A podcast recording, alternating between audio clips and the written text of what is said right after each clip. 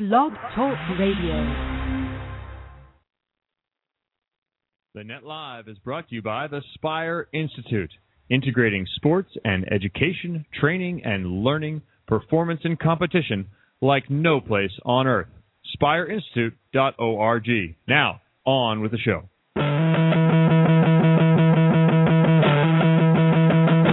It's that time. We have the people. This is Eric from Moana. This is Priscilla Lima. This is Casey Patterson. The story in real time. We're a much better team now than we were then. I'm not looking at just this season. I'm looking at the next 4 years. You're listening to The Net Live with Barney. You didn't win, so you must not have done a good job. Peter. There's no better angle for sure than the one from behind. Reeves. All this travel and playing and priorities has been really getting in the way of our relationship. And DJ Rouchet. I have great thighs. It's The Net Live right now. Welcome into The Net Live, ladies and gentlemen. I think it's the 10th of December, 2012. Kevin Barnett sitting in the home court, along with Jeremy Rouchet, and for 2 times in 3 weeks, Mr. McGee. Bravo, my friend, bravo, and welcome back. We're glad you're here for another show. Was in Jaco Beach. Jaco Beach? Where's that? Costa Rica last weekend and Monday for a wedding. Fantastic. Good to be back. Lakers lost again last night. They've lost 7 of 10, so that part of my world is spiraling. But the team, the station is doing well, so I'm happy about that. But I do miss you. I did get a chance to watch some regional volleyball too. That was a good time. There's some good matches out there. And we got a lot of coaches coming on today, don't we? Hey, we have all 4 Final Four coaches confirmed. We're going to try and spend 5 to 10 minutes with each one of them. So that's Jared Elliott of Texas, Mark Rosen of Michigan, Jim Moore of Oregon, and Russ Rose from Penn State. You're going to get all 4 of them on the show today. Should be good. We'll also have the AVCA College Volleyball Weekly with Brandon and Mike, as per usual. And your calls, anytime in the first 15 minutes here, 347-677-1525. Call in. You have something to say. Sound off about anything related to volleyball. Probably this time of year, it's NCAA tournament. What other show is getting all 4 coaches on today? No other show. Okay, good. Not a single other program has probably even tried, much less succeeded. Yep, gotcha. So good for you that you're listening to this program and have an opportunity to have that. I was just reviewing my bracket, Geeter, and I went 9-3 this week after 46-9 the week before. I went 9-3. Our picks for the national championship are still alive. You with the Oregon Ducks and me with the Texas Longhorns. That is correct. Boy, did those teams look good. That is correct. I actually have 2 of the Final Four. I hate your computer. Correct. Said it. We're online. You're hating my computer? Yep. Why? I can't get... Never mind. That's Jeremy Rouchet. Jeremy, you're supposed to be in the engineer's box. Like, your mic should be off when you're complaining about this sort of thing. I mean, we're doing important volleyball stuff. I'm not an engineer. Stuff. And we're getting an intern to set up all the crap that you make me do when I come over in the morning. Yeah. That's how I feel right now. Wow. Yep. Wow. Continue with the show. Oregon does. Sorry, our brackets are way better than everybody else's. Don't do it now, actually. I have 3 of the 4 Final Fours. You have... I have 2. You have 2. I have Oregon and Texas.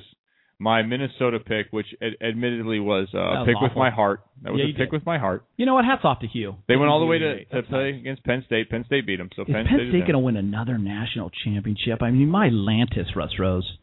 Okay. Michael Scott on the right side. That team's good. I have no personal problem with Russ Rose. I love Russ Rose. Love Russ Rose.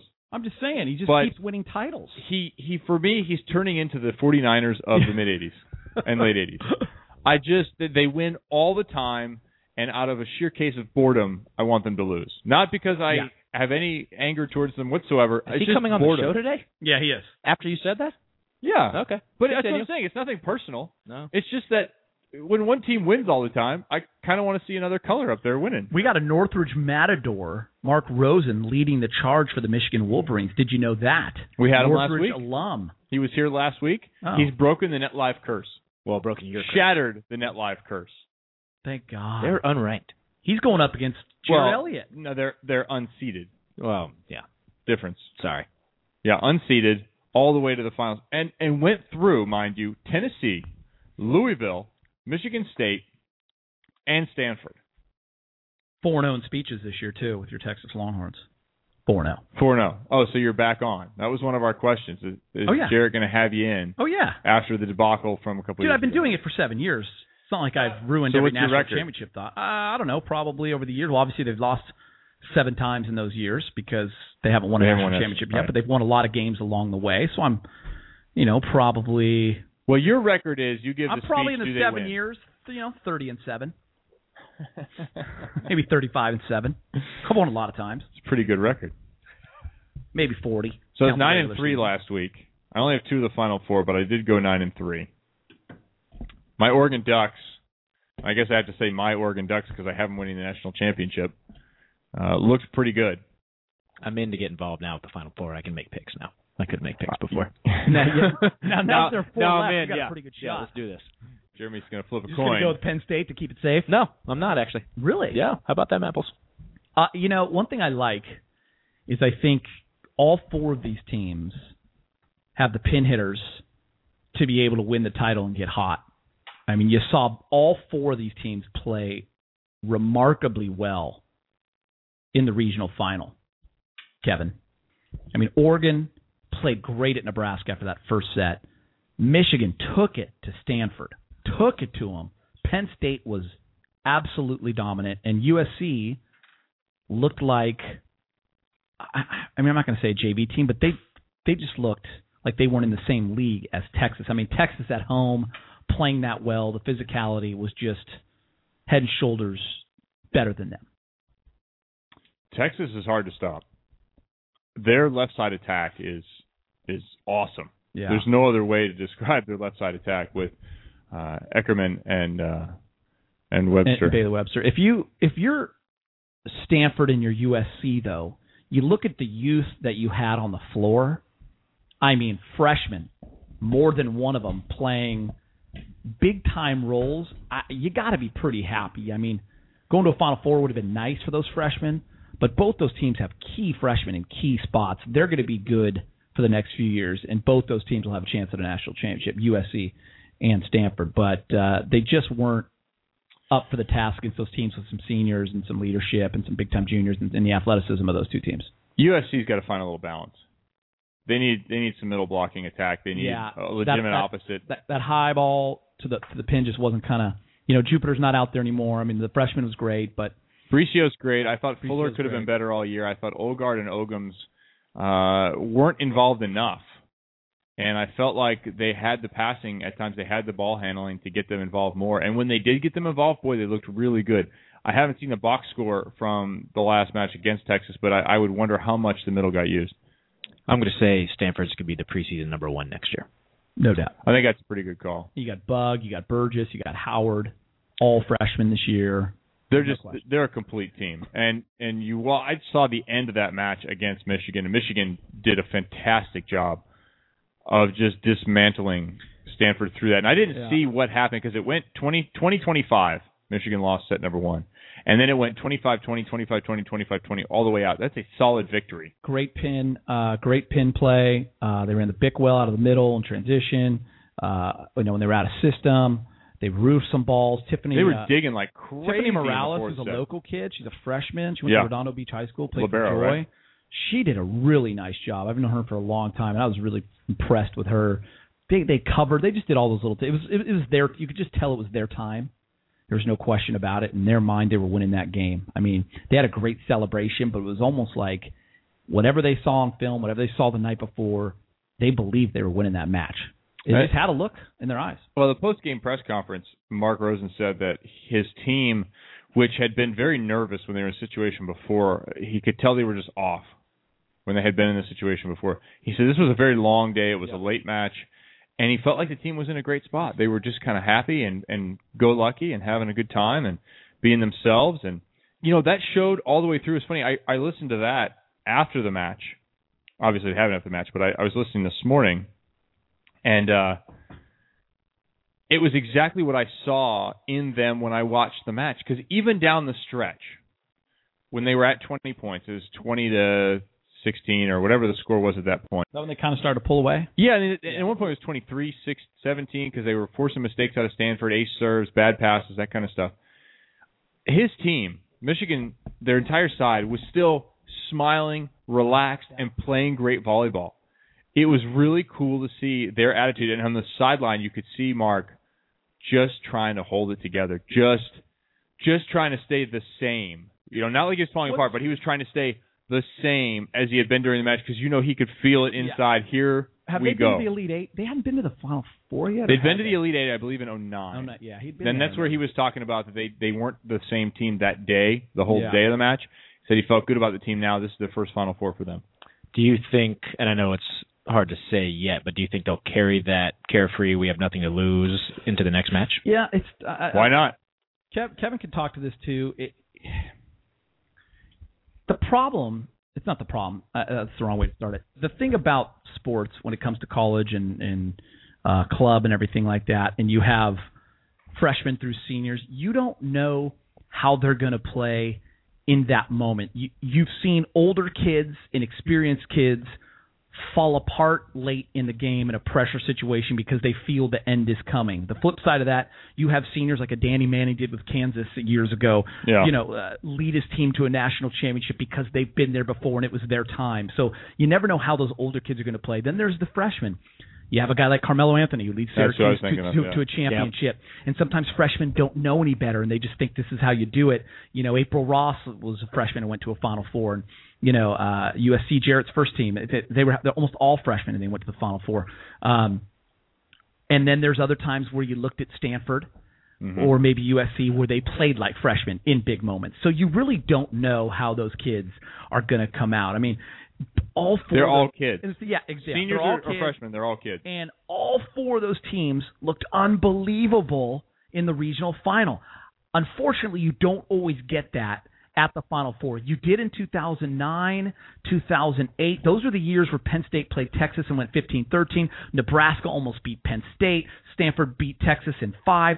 Those 2 years for women's volleyball. I remember where I was living at the time. I was living in a different house than I'm at now. I remember being off those nights and watching both those games. I remember going to get some food with my wife, and I remember saying to her, it's the best Final Four women's volleyball. Women's volleyball's taken off. Like, those games were outstanding. You don't always get that. Remember a couple years ago, Penn State rolled everybody, and sometimes teams played badly. Last year, Florida State got there but didn't have that magic. Last year were a couple of blowouts last year. Yeah, I mean, the Illinois game was great. I remember the national championship was great, but you don't get every game. So you hope that everyone plays that well. It's just unrealistic to think that they will. You just don't know, man, what happens in 4 days. The pressure, you don't pass well, anything. I mean, you've been there. We've all been there. I think it was the matches in Kansas City 2 years ago. I think it was the Cal. I forget what the Final Four looked like even. It's all turning into a mess. But those two matches, those two semis, you came in excited about them, and they were just both blowouts. I think Cal got completely blown out. Yeah. And I was really just disappointed with the quality of volleyball. That was a tough year because that's the year that Jarrett got to the Final Four with Fawcett, and then Penn State rolled them. Right. That's what it was. It just was kind of you didn't really see that coming. You know, teams getting kind of blown out. So, you know, it happens in those situations. You know, Santa Clara had magic back in 2005. They got there. But, you know, they play a great Nebraska team, and then Nebraska gets rolled by Washington. I mean, you know, you hope that every single year can go 15-13 in the fifth, but it's just not realistic. But all four of these teams, the way they looked on Saturday night, you can make a case for any one of them, and that's the truth. Penn State, Oregon on one side. Texas, Michigan on the other side. You know what you notice when you watch these games, too? I mean, at the pins, man, people are so big now. I mean, they have girls on the right, on the left that put balls away. Yeah, you have to be able to do that. You have to be able to do that, or it's just, you know, not going to happen. It's going the way of the men's game. The men's game has gotten that way. I mean, it's nice to play a system. It's nice to have a team like the 2008 men's gold medal team where it's a complete system.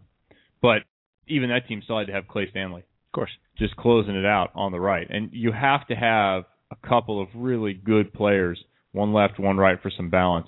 And it doesn't mean you have to eliminate the middle, because I, for a long time, thought, you can just play without middles. You know, I'm an outside hitter and opposite. Play with me. Yeah. But you have to have middles. Look at USC. They did not involve their middles enough all year. When they struggled, they did not have much of a middle attack. Yeah. Then when they got their middle attack rolling, they were killing people. Yeah. You have to have that middle attack. You have to be a complete team, and that's why I thought Stanford was really going to go. I thought they were a complete team. But Michigan, in the part I saw in the fourth set, took the middle away. And I wanted to look at the box score, but they took the middle away in that fourth set. I saw, I think, two attacks out of the middle for Stanford, and they struggled otherwise. And Michigan just sat back, dug balls, and transitioned and took some huge swings on the left, to your point. Yeah, there's no question about it. And, you know, there's some chatter in the chat room about, you know, being your first time and kids being prepared and playing in big-time games now. And that's the case in any sport now. It's such high level in high school and AAU and club that they're used to big games. But no matter how big you can and how much you can prepare yourself, you don't know what it's like until you've been in a Final Four. Yeah. You just don't. And how much does experience play into it that Jared's now been there for the fifth time going up against Mark the first? I don't know. You know, Mark's going to do his thing. He's going to prepare his girls like he does. Jared's probably picked up some things along the way. It's not the coaches. It's not the coaches. I mean, you can prepare the best that you can, and you can do the little small things that you think will work. If the kids buy in and the kids come out and play well, hey, they make their own road. They make their own journey. I mean, all four of these teams can win a national championship. That's the bottom line. All four of them. You know, I remember, Kevin, in 93 – when we made the finals against UCLA, the one thing that I feel that they were better than us at was that I remember back then they did a third-place game, which was stupid. So Penn State's playing stupid. Ohio State, and it goes five. Well, we're out there at the end of the third because it looked like it was going to be a sweep. We ended up kind of like sitting out there and stretching right under the tunnel at Pauley and kind of watching that game and looking around at the 10,000 people starting to file in. And I remember us kind of being a little bit of deer in headlights. UCLA never came out of that locker room. Sealy, that whole group, they never came out until it was go time. Al Skates had been there a million times. They had a plan. They were at home. And they came out and kind of jumped. You know, it's just, you never know. Not that that was the difference, but I'm just saying in terms of like us never being there before. Right. And them having the confidence of knowing that this is where they should be. There is a little difference in that. But once the ball's in the air and you're going, you're going. No, it's volleyball, and that's the key, is how quickly can you get into just playing and having it be another match rather than here's what we're surrounded by. Court's the same size. You're still looking at the same things. You shouldn't be looking at the crowd. Yeah. We have our first guy. I think I would introduce him, but it just wouldn't be right. Well, I love this young man right here. I call him young because I feel like he's getting younger. He's looking better with every single day that passes. He's a young man out of Pacific Palisades High School. He graduated from the Harvard of the West Coast, Cal State Northridge. He was an assistant coach on the 1993 team that went to the national championship game but failed to bring home the ring. He started his coaching career at Marymount High School, ladies and gentlemen. He was a volunteer assistant at USC, and then on to a first assistant under Lisa Love. And then he took over the program as an interim head coach while McHaley was with the national team. All he did was recruit the best class in the country and get them to a Final Four as freshmen. Ladies and gentlemen, I'm talking about the man that has now been to 7 straight Elite Eights, 5 Final Fours in his career, 4 out of 5 Final Fours at the University of Texas. Ladies and gentlemen, say hello to Jared Elliott. Peter, hey, what's up? This is Sullivan. Oh, God, get that guy off. No, what's up? Hey, first of all, why the heck did I ever get an intro like that? Esau. He has other people calling for him now. Esau, you would just call randomly. You dogged our show. You care about us more. We're all over it. If you were ever a guest that we had planned on actually having, you would have gotten a similar intro. Hey, I just want you to know, in 93, we were in the locker room playing Finiente. That experience. I will say this about it. All right, here's my guy. And I did win a gold medal at the Pacific Ocean Games in Colombia in 1995, and I've told everybody this. The reason why I was a good setter at that tournament, I never had to move. Eric Sullivan was the best passer I ever played with. That is the truth. That might hurt Matt Lyles. That might hurt his feelings. But the truth is, if I had one match with me setting, I'm taking Esau on my side. Am I right, Esau? He left the room now. It's me. Great, thanks. I knew that happened. Jeez, these guys are awesome. Jarek, congratulations on your 5th Final Four, my friend. Thank you, but you got to count the Final Four that we were in, Geeter. That would make 6. You're absolutely right. I forgot. Of course I should be counting that one as a men's assistant coach at Cal State Northridge. Jared, really, I think the talk of volleyball Of course, Penn State getting there once again, Oregon and Michigan going for the first time. But when people talk about the Texas Longhorns, they talk about the performance that you guys had against USC. What was it like for you in a big moment like that to have your team play as well as they have in the last couple of years? Well, it's special. You know, they came out. They were very confident. This group has continued to grow throughout the season, and you know, the frame of mind was right going into the match, and they were able to execute, obviously, at a high level, and it shows a lot about where they are right now in a frame of mind and as we approach this Final Four. You know, Jared, what's different about this team? You've been there so many times. It just seems like you got a little magic in a bottle. Started out with some adversity, trying to fix your lineups and figure out who's going to play, injuries along the way, but then all of a sudden you guys got rolling like you seem to do every single year, 17 in a row or so. What was different this year? Well, first of all, you're right on with trying to figure out our lineup. We were all over the place at the beginning of the year. We had so many different options and took some time looking at all those. And once we solidified our lineup, we got a little bit more consistent. We got consistency from putting players in certain positions. And, you know, there's been great growth by individuals to make this team a lot better. And obviously we have two great left side hitters. That is very, very important at this level when you get to the Final Four, because there's a lot of out-of-system play. And with Eckerman and Bailey on the left, it gives us a great opportunity to score points. And, you know, against USC, they were very, very efficient. But, you know, the team has gotten better because the performances of Hannah getting better as a setter, a lot more calm and consistent and running a great offense. And then Shadair is playing the best she's played in her career here as the opposite. And both of our young middles continue to get better and better. And, you know, their numbers offensively are going up, but blocking, they're doing a very nice job for us. What you're talking about, Kat Bell and Molly McCage. Molly McCage, the freshman, Kat Bell, the sophomore, who tore her ACL when you guys were on fire last year, which really was kind of the point of the season where you guys had to revamp and try something new as well. So you've been down that road. You know, Jarrett, a big part of coaching, and I don't think you guys get the credit that you deserve, Texas, is developing players.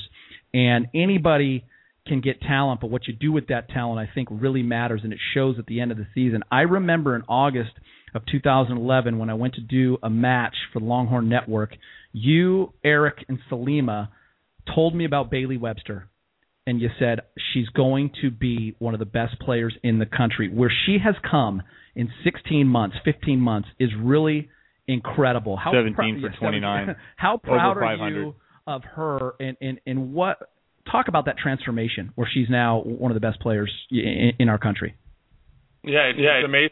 You know, she's worked extremely hard. She's very diligent about the way she approaches practice, and she's extremely bright. And you know, she just continues to get more and more confident with her game, and now is playing, I think, as could be arguably discussed as a strong candidate for National Player of the Year, even though she was not our Big 12 Conference Player of the Year. She's just been playing at such a high level the last 10 to 12 matches that her numbers are off the charts and really allowed us to explode from the offensive side. Who was the Big 12 Player of the Year? Haley Eckerman. Okay. At least it was someone from Texas. Yes. Yeah, I mean, she's doing some good things right now. I mean, she's obviously able to go over the block, but I think for the first time she's starting to see the defense behind the block, and she's got good command of the ball and worked really hard over the last years to perfect her arm swing. The talk about your team, Jared, over the last season has been Sarah Palmer, and as far as a weakness goes, lots of people have been kind of picking on her. What have you done as a coach to get her to hang in there when the expectations she knows are high from inside the organization, but she's got to be hearing some of that chatter from the outside? How do you deflect all that and keep her focused on her job and getting better and serving your team?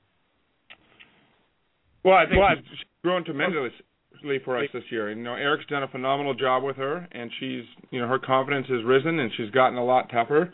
You know, she's always been a good libero. I mean, people can judge her the way they want because they think our conference is in the Pac-12 or the Big Ten. But as you're starting to see, we can play with anybody, and I think volleyball around the country is good everywhere right now. And, you know, Palmer has shown herself in this NCAA tournament. She's been playing at a very, very high level and has played extremely well and is one of the reasons that we're in the Final Four. So we're confident in what she has and we're able to do, and she's – You know, we're good with her. You know, the announcers can think what they want, but we know what she's been able to do, and we see her numbers on a day-in and day-out basis.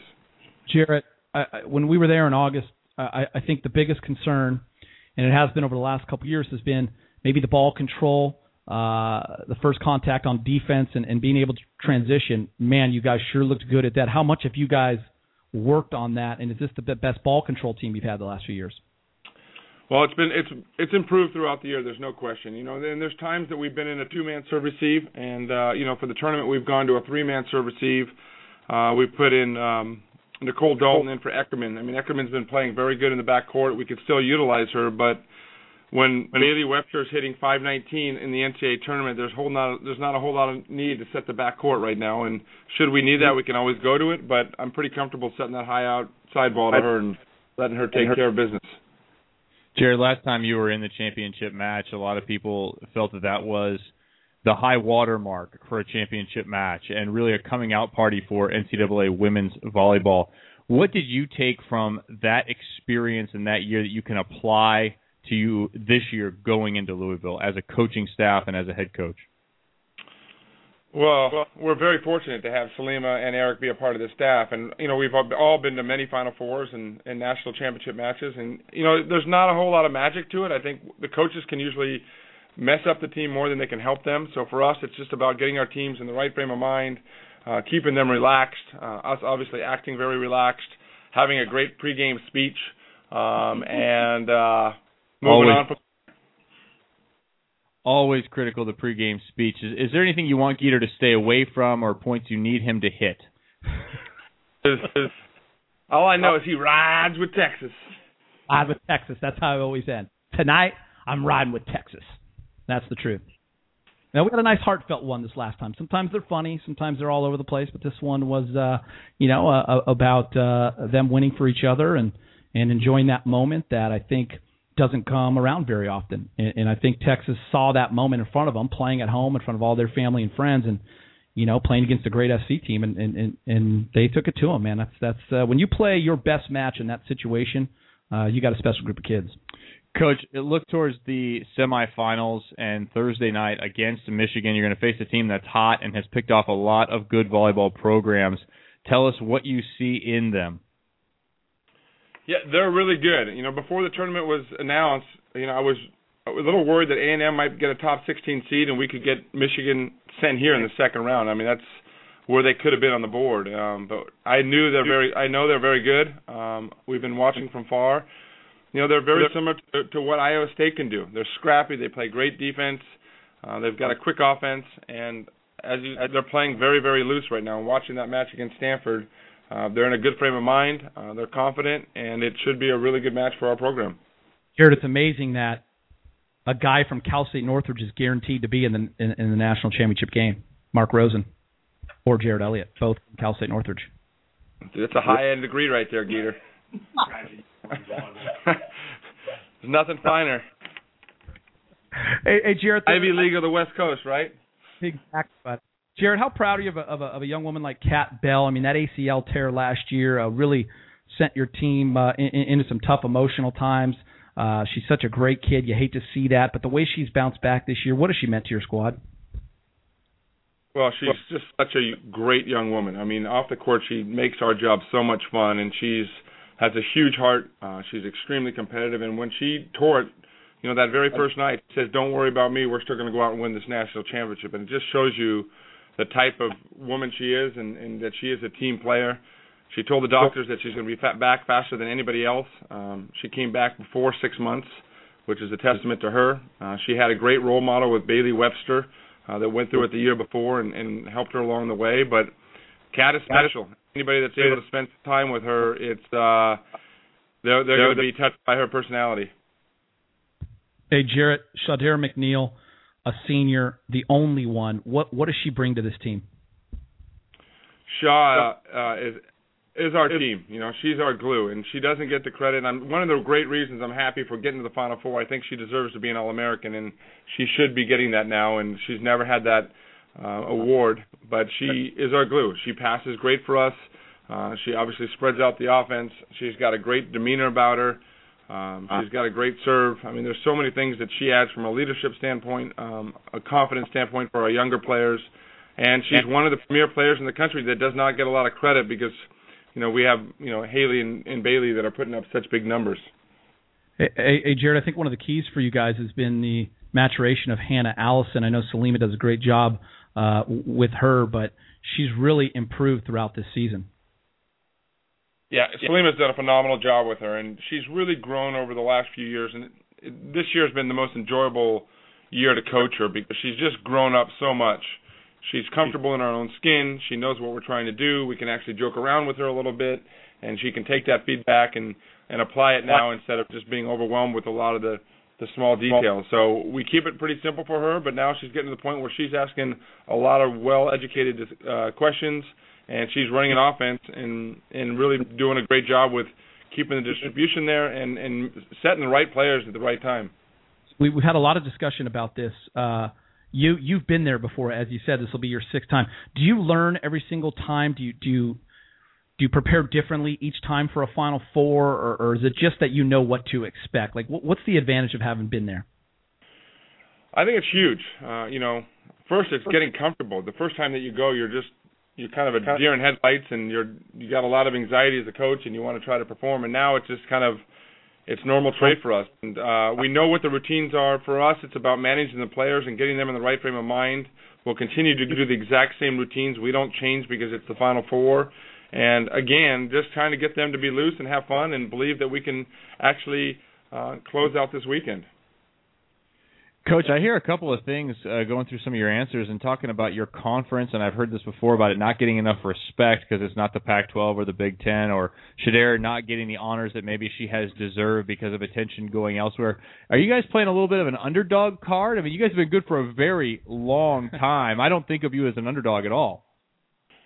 No, we're not an underdog by any means.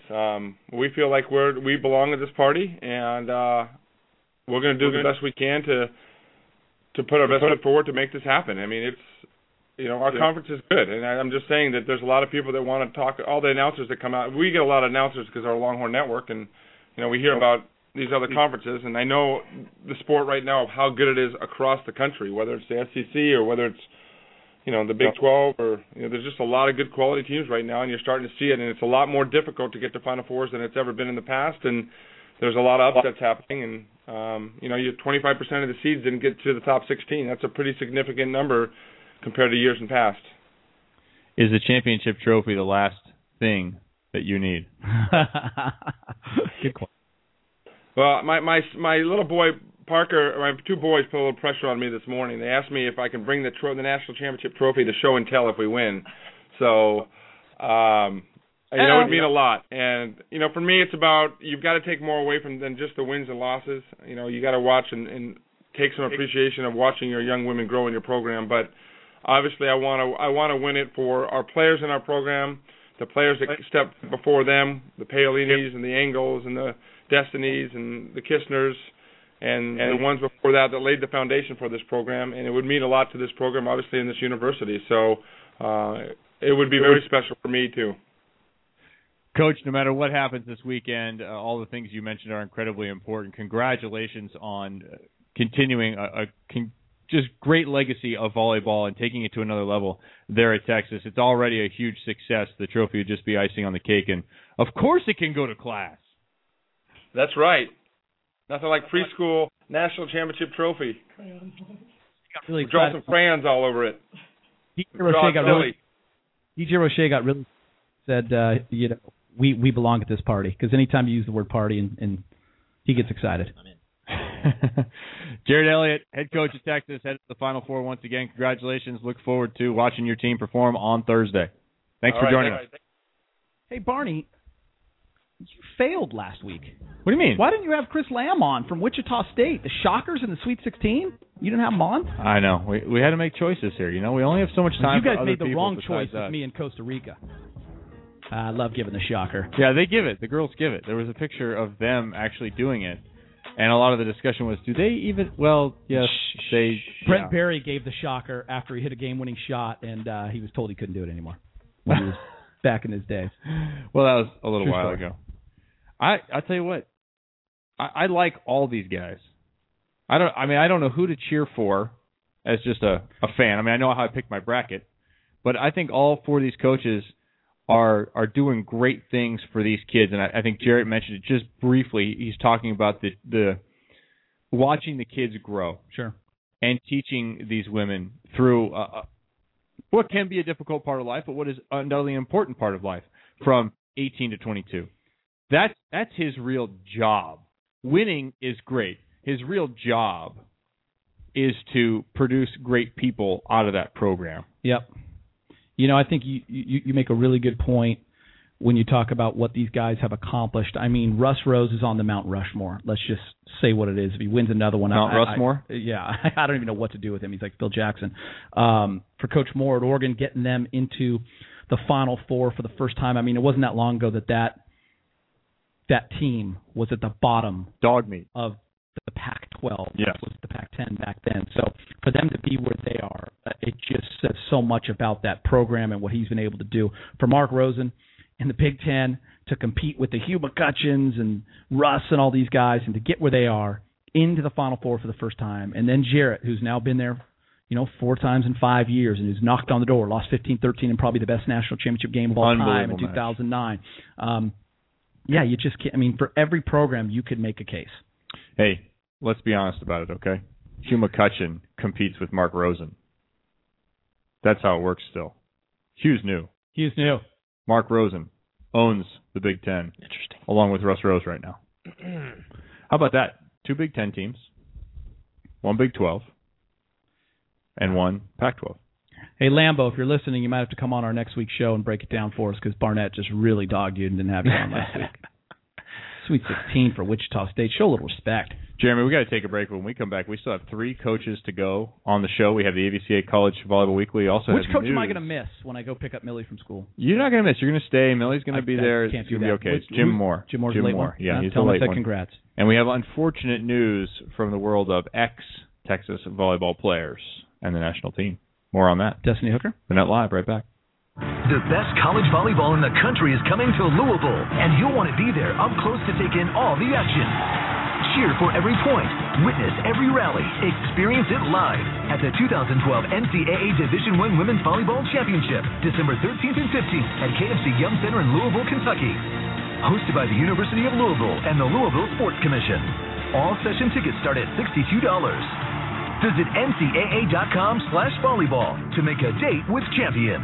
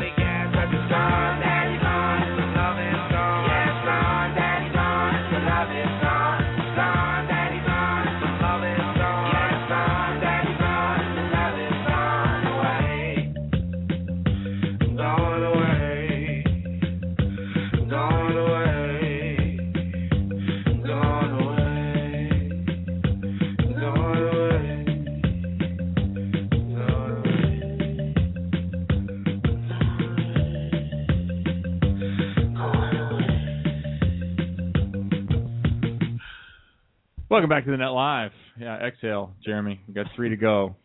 Don't get too exhausted. I'll have two. Love Matt Gardhoff's TNL in collage form from last week. Very funny stuff. We had the Sugar Bear on there. Pop from Pops. We had the Arkansas Sugar Bear. Or yeah, Sugar Bear? Sugar Bear. Big Purple Sugar Bear. Russ Rose with hair. After that comment. That was funny. So Matt Gardhoff, again, thank you. Good job. Coming through big, by the way. Eater's here this week, so you can draw another cartoon. Triple chins. 347-677-1525. Hey, we talked about it. A former Texas star, unfortunately, is having surgery again. Destiny Hooker, Destiny Coulter, now married, had an MCL and meniscus tear. No, that was back in September. I didn't know that. She was in Russia playing, injured, going to require surgery again, MCL and meniscus tear. Unfortunately, sidelined once again. What does this mean for the national team? I don't know. She's been on the national team, 3 years now, and 2 knee surgeries in. Not sure if it's the same knee.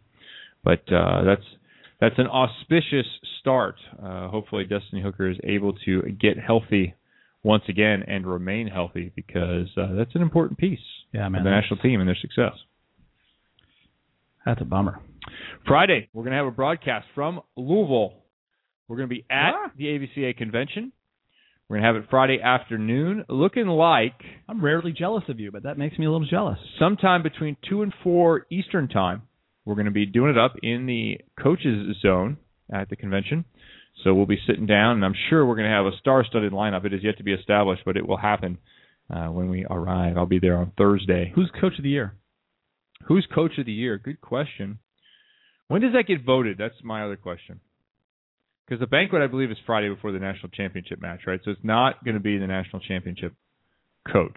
Doesn't get picked that way. No, it's not. Because Seeley gave a speech last year at the... Which, by the way, was one of the best speeches I've seen. He was awesome. Mike was awesome last year. Do you put Mark Rosen in there? No doubt about it now. He's gone through some pretty impressive talent. Yeah, there's no question about it. But I think it usually goes for the regular season. Barney, do we have a number? Yep. I'll look it up. Keep going. You know, it's the body of work for the regular season as well. That's the thing with like MVPs and stuff like that. It's got to be the overall. It's obviously if you're looking at Coach of the Year right now, you're looking at one of the 4 guys that's left in the national semifinals. That's for sure, because they've all 4 did an incredible job. I mean, now think about this Final Four. We've mentioned this before. Every single team has an unbelievable story and has done just an incredible job. Whether it's Penn State, Oregon and Michigan getting there for the first time, or Texas who turned it on after a rough start. I mean, either way, each team has a great story, win or lose. I mean, the bummer about this, and you and I say it every year, we get to this point, we're like, it's kind of a bummer, only one can come out the winner, but you're going to feel bad for the people that lose. But, look at Hambley last year. I mean, Hambley and Seeley, guys that played against each other in college and who we all know and good friends with and squaring off. And, John Spraw talked about how, he's friends with all those guys. He just got to his seat and sat there and watched that game. I mean, everyone was really interested in, one of these guys is going to win a national championship. And it's the same thing this year. I mean, is it going to be Oregon or Michigan who've never been there before? Is Jarrett finally going to get his title after all these years? Or will it be Russ again? Or is it going to be Russ Rose, who's just, the most dominant program of our generation? Mount Rushmore.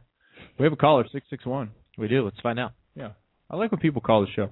Doesn't happen too often. Me too. It's probably one of Geeter's Laker friends. Probably. 661, you're on the Net Live.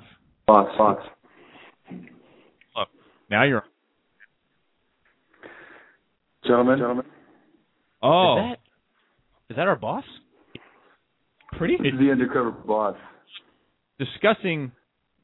We're discussing women's collegiate volleyball. This is really not his domain. It's actually something you don't know anything.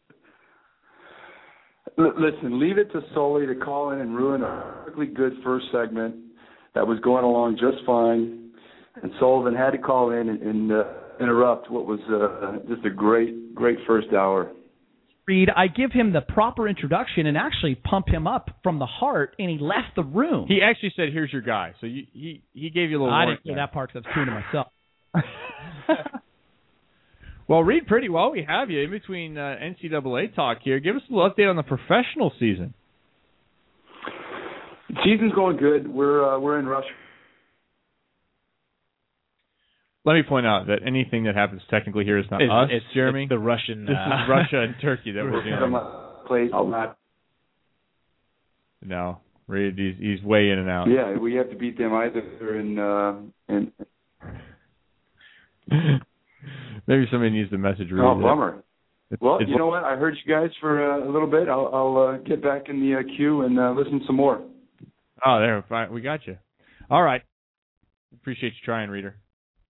I mean, it's amazing that the boss calls in, and basically what we just told him was more of us, less of you. I mean, he's in an underground bunker in Russia somewhere. I was so excited to actually hear from him, but he did have one of the great lines, leave it up to Esau to ruin a perfectly good first segment. I mean, remember Esau used to call – what was he doing at Nebraska? He used to call us every single week.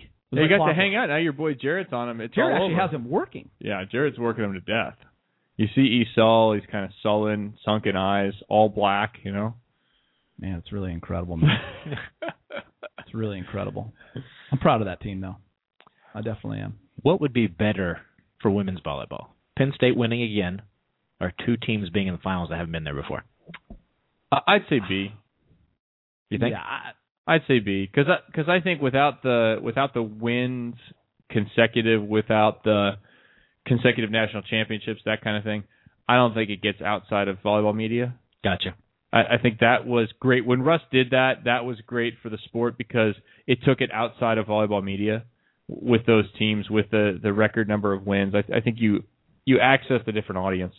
I don't think it makes any difference now with the Penn State narrative to get outside of our normal audience.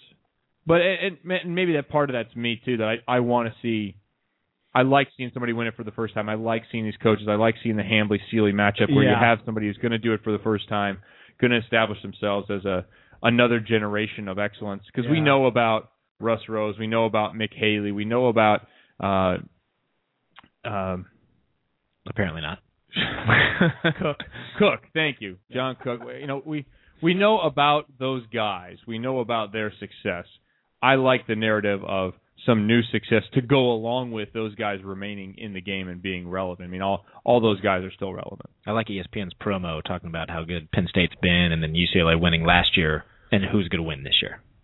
Yeah. So that's a good narrative. Yeah, I like that they had, you know, a studio show built around the entire day. I was digging that. Mm-hmm. Kelly Tennant was on that, and I had that on at work on my computer screen the entire time while I was doing my shows, and it was a lot of fun to come back and check on those scores and seeing all the, you know, they'd always throw it to the site like they did with you guys at the Olympics and have an interview. And it was good to see that for women's volleyball. I mean, people who are volleyball fans and love the sport, all of us that just, you know, live and breathe it, that's a great day. The four regional finals, it's a really fun day of volleyball because it's usually high level. Yeah. And there's usually a couple of great matches in there. It's the same thing with that Final Four day. I love Thursday night. I think it's going to be great volleyball. I love all four teams. You can make a case for all of them. Thursday night's actually the better night because there's a story going in and there's a story coming out. Yeah, there's a lot happening. No doubt, man. That's why we're going to have that show Friday because there's so much happening. You and Jay, right? In those couple of days. Jay will be there. Brandon Rosenthal will be there. And not Sean Rosenthal. We're going to bring in a bunch of guests. Yeah, not Sean Rosenthal for Ty Trambley. Just a little clarification there, Ty. You're not getting Rosie on the air? Loomis. Oh, it's Loomis? Yeah. All right. I get my ties mixed up. I'm, God, like I said before, I mean, I wish I could make that trip work. It just can never happen. Well, you're big time now. I don't think that. I just bummer that I'm working at the same time. Look at you. You're still trimming out here. That's not even just stripes working for you. You know what it is? You have to. This is your New Year's resolution 1 year. I need to just get blown up on Twitter and stuff saying you look like a fat goof. I mean, come on, bud. You got to at least trim it down. So 2 years ago, about this time. There's a lot of haters out there, bro. 1 year, 11 months, and 3 weeks. Yeah. You told us you were going to turn over a new leaf, become fit and trim, and then you spent a year being just a dog pile again. Yeah. And now You remember Look when at I, you. You remember when I was going through that rough time? The best thing that ever happened to me was beach volleyball going away for a little while. I'm telling you guys that right now. You thought it was the worst thing at the time. No insurance. Devastated on a personal level. And... turns out you were just primed for basketball, bud. Yeah. No, I you know, my wife and I said, let's get healthy and let's start doing things the right way and eating right and working out, and it's helped. I'm basically 22 pounds later, buddy. Basically a vegetarian now. Nicole doesn't eat meat anymore. Yeah, so I can't do that. I can't do that. I can't do it either. I don't. A lot of organic, obviously, and you know, trying to do things the right way. Nice. You got to look good on TV, bud. I like that Jeremy just the last couple of weeks he's sitting over here and we're working on the home court here, the loft. For a long time, it's just been piles of paper, and we're trying to get cabinets and stuff put in. And he's going through the piles of stuff, and he just keeps pulling out new things. Last week, it was my senior photo. Well, you leave these. I just can't believe that was your around. Senior photo. Like, who wears parachute pants? You know what? I didn't even notice. And I put a midriff T-shirt. I mean, I don't know what and who allowed you out of the house. Midriff, it's tucked in. This picture, I don't know what's exactly. This picture's so awful. It took me 2 weeks to realize that his shirt was tucked in. It's tucked in. Oh my God! It is tucked in. What? You tucked in a T-shirt? I don't think I've ever seen that. That was awesome. Listen, in my defense... If he had a belt on, it'd be even better. Dude, you have, seriously, MC Hammer parachute pants tucked into your high tops with a white T-shirt. Everyone knows white T-shirts don't photograph well. Gray. Tucked in. That's not gray. Tucked Heather in Gray. To your parachute pants. Putting that photo on our Facebook page has been the best thing for the show. The only good thing is your hair, which is feathered and lethal. I mean, it is fantastic. In my defense, I mean, honestly, like, who goes, hey, man, I'm going to tuck in this T-shirt. It's going to look awesome. Who does that? It was 1990 in the Midwest, man. That's what we did. By the way. Dude, you cannot put this on the Midwest. I pegged my jeans and pegged my shirt. I put a lot on the Midwest, but you cannot put this on the Midwest. The only thing that might have been worse if you were rolling some Tevas around, dude. You wearing some Tevas? That was in junior college. I guarantee you he has photos of that. Hold on. Have you ever had Tevas in your life? Hold on. Be honest with me right now, bro. Come on, bro. Not your bro. Do it, man. That was 1991, 92. I was 5. I took a year off. You were 5? No, I'm just kidding. I went to junior college, multiple matches for the Ridge. I went to junior college 92, 93, back when Geeter was about in the national championship match. 92, 93, 93, 94, or whatever it is. No, 93, 94, 90, whatever. Early 90s, I'm at Pierce. And I did rock Tevas with socks. And jean shorts. No, not jean shorts. Dude, you know what's really cool? Tevas with socks. Honestly, at Pierce. You did not go Tevas and socks. I'm surprised you didn't hear it the first time. That's why I repeated it. Nobody should ever wear sandals and socks. No wonder why no girls liked you until later in your life. I mean, that is... But you know what's really cool, and you really think about that? You know how you always want to be the only guy that does this? You're my only friend in my life that's ever tucked in a white T-shirt into parachute pants. And that I think is cool. Like, I think that's the cool part of it. The best part was that check our. Oh, trust me, I'm checking it. You are? Yeah. Only Mark Rosen can save what's happening to you right now. We need another Northridge guy. That's what we need. Jay Hossack and I last week said we put up embarrassing photos of ourselves. Mm-hmm. Jay found his little league photo in his baseball uniform, but he had autographed it. 8x10 glossy autograph. Yeah, you know, autographed. See. There's on some level, I love that, and I respect that. I love that Jay was signing autographs on his Little League. Okay, so you like that one. Awesome. How about the next one? Let's see if you love and respect the next photo that was posted. I put a photo of a species of monkeys that have the same hairstyle that I have. Yeah. Put them side-by-side comparison. But even that photo could not take away from people crushing you about your photo, Kevin. Oh, Geeter's dying. He's choking to death.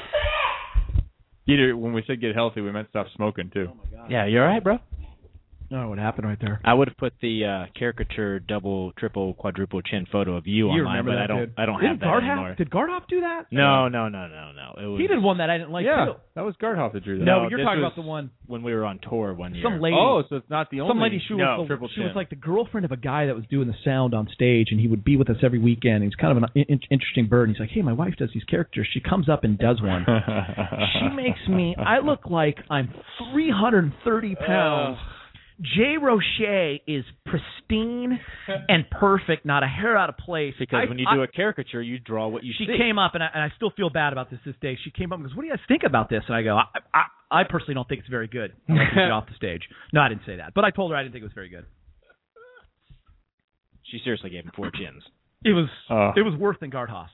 And Gardhoff does good work. He just had a bad day. No, he had a guy has a bad day, shoots 4 from 20 from the field, maybe strikes out 4 times, hits -120 from the left side. I mean, you pick a sport, shoots 79. I can go on and on. No, he was so brilliant because I had no eyebrows. Just didn't do a good job. I had no eyebrows, which is accurate, and you had you didn't have that many chins, but that was an exaggeration. Reed had a big dome. Yeah, he looked like a cone head. It was awesome. I'm fine with that though. Large forehead. Are you still checking for Rosen? Yeah, stop panicking. Yeah, I did it. I'm just making sure. We're on their time today. So I know. We're borrowing time from these guys. Nope, they are an important bunch. They have a lot better things to do than talk to us on this show. They shouldn't. They should come on our show because I don't know what we do for them, but we do a lot. This should be an important part of any volleyball coach's media strategy, obviously. I agree. Obviously. How are you going to get Coach of the Year if you're not on our show? When you're going to the Final Four, when you're getting ready, you're trying to get plane tickets, you're trying to organize the hotel, the schedule, the practice schedule, the buildings, when you're going to come on the show on Friday when we're on site, when you're going to come by the table and sit down on the mic with us when you've made the finals. When you're trying to organize all that, and you take 5 minutes out or 10 minutes out to talk to us.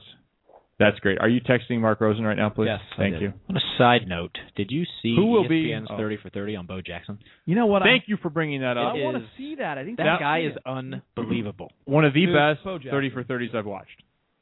Because they went deep with it. Yeah. They took it. You could tell the movie maker had done his homework because he had a segment with Tecmo Bowl in it. Which is awesome. And they showed Bo Jackson, because if you had Bo Jackson, the original Tecmo Bowl, which, by the way, I have in my attic, the original Tecmo Bowl and the machine, you would score. We could play it right now. You could be Bo Jackson, and you could crush everybody and then outrun them. He was unbelievable. Do you remember Mack from Cleveland? He's also in that game. He would truck everybody, but he couldn't outrun anyone. Remember what he did to a roided-up Bosworth? Crushed him. They talked about that too, yeah. That was basically the end of Bosworth's career. He never recovered. No. Dude, but he also hit a bomb, like a 440-foot bomb or something in the All-Star game. Yep. Leading off. Yeah. His first home run for the Royals was 515 feet. Longest home run ever hit in that stadium. What was it with Bo? It was the hip really ruined his career, right? I happened to be at that game. It dislocated his hip. I want to say against the Broncos, if I recall. No, Raiders. No, he was with the Raiders against the Broncos. Oh, I'm sorry. No, it was Chiefs. Cincinnati. Was it Chiefs? Okay. Oh, Cincinnati. No, the Bengals. He's right. I was at the game, and I remember that play, and no one really knew. His hip popped out and then popped back in. Never the same, right? He told the doctors, they're like, no way that happened. Right. What he did, actually, I'd never heard it actually explained. I knew he had necrosis. Yeah. I knew he had necrosis of the joint, which is the death of the joint. But he had actually severed the arteries that service the cartilage in your hip. And he was actually bleeding internally for a long time, and the cartilage died in that joint. Wow. That's what happened. I never knew exactly what had happened. Then he came back to baseball a few years later, and his first hit was a home run. Right. Wow. For his mom. And kudos to the fan. They didn't give the fan's name. Whoever it was that gave him the ball back. Good move by the fan. We have 2 CSUN alumni, and I introduced this man last week, and then we had to reintroduce him because we had Dan Fisher call instead. We had a Sullivan moment. No way.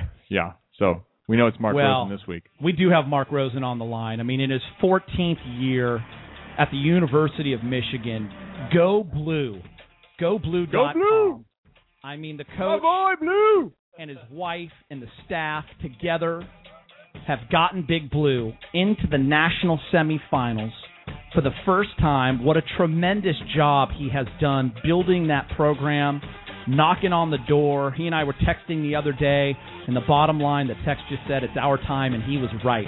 It was their time, taking down the Stanford Cardinal in dominant fashion, actually, doing a phenomenal job. Of course, he earned his degree from one of the great universities on the planet where he played volleyball, Cal State Northridge. I heard it's the Harvard of the West. It is the Harvard of the West. That means there's going to be a matador in the national championship game. And if that doesn't get the country excited, I don't know what will. Ladies and gentlemen, boys and girls, put your hands together. Is he the coach of the year? We're going to find out because right now he's a front runner. Mark Rosen. Coach, how are you? You are the intro king, as you used to do in the AVP. Thanks, Coach. I appreciate that. It's easy when we have people like you on. Thank you for making the time back-to-back weeks. What was that feeling? I think Kevin said it best just a little while ago. You were really keeping it together, Coach, but we know what was going on inside when you were really starting to roll and you knew it was happening. Tell us what that moment was like. Yeah, I mean, I'm not going to lie. When we got up, we talk a lot to our team about playing point for point and not getting ahead of yourself and not getting behind yourself, just playing the point you're in. But there was a period there where we were up by 5 or 6 in the fourth set that I started thinking about, the next step, and I'm like, wait, hold on, slow down. And, it's hard not to wander there a little bit, but I'm really proud of how our team played, and they did a great job, both weekends so far in the NCAA tournament.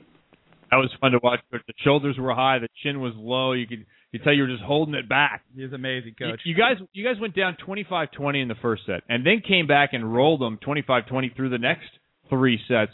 What adjustments did you make after that first set? Well, we didn't make a ton of adjustments. The biggest thing is I thought we played really tight in that first set, and understandably, the kids were nervous. They were, it's a big match and it's a big opponent. One thing I thought we did in the first set was we just were keeping the ball too far off the net with our first contact, with our passing, and our setter wasn't as involved. We weren't able to run, as much middle or just keep the tempo. And for us against a big team like that, we've got to be able to be in system somewhat. And so I think from that regard, we started getting our passers to bring the ball a little closer to the net, and that helped. And that was really about it as far as adjustments. We just needed to make sure we kept our offense more balanced because they're a pretty physical team, and we didn't want to be unbalanced against them. Hey, Coach, how key was it that your girls have had success against Stanford in the past, knowing that, hey, we could compete and we can beat a team like this on the big stage? Well, I think it had a lot to do with it, and not from the standpoint. This is a much different Stanford team than the last 2 times we played them. But in our players' heads, even, we have 7 freshmen, so they weren't there for those matches. But in our players' heads, I think when we saw Stanford on the board as far as in our path, they look at that and say, hey, they see it as realistic as possible.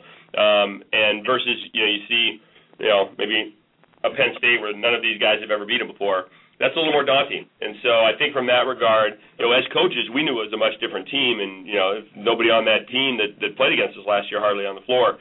And so we were, internally we were like, hey, we got to make sure we're ready for certain things that are different. But our players, I think, in their minds just felt really confident, and that certainly helps. As you know, as an athlete, it's a big difference when you feel like you've got a lot of confidence and have a good shot.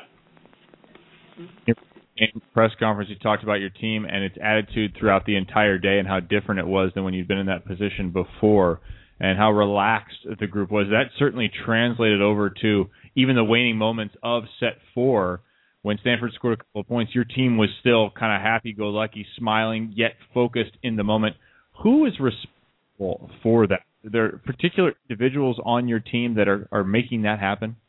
What's funny is I think there's a lot of people, but we're trying to figure that out, too. You want to always know what's creating that chemistry. But I think our freshmen have a lot to do with it, and really some of our freshmen that aren't playing really right now, in practice, in the hotel, in the bus, in the locker room, they're really loose. They're having a lot of fun. They're confident. They're very confident in themselves and their team.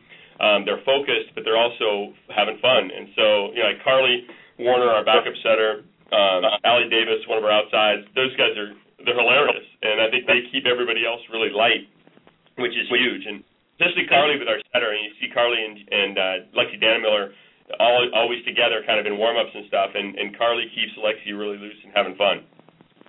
You look at this roster, and you don't see a senior anywhere near it. You look at Jarrett's, only one senior, and Shadair McNeil. I mean, it just talks about the youth in our volleyball world, so strong, coming out of club, these kids that have played in big matches. It really says a lot about these programs and where you are, and your future looks bright, Coach. I mean, this isn't going to be your first trip.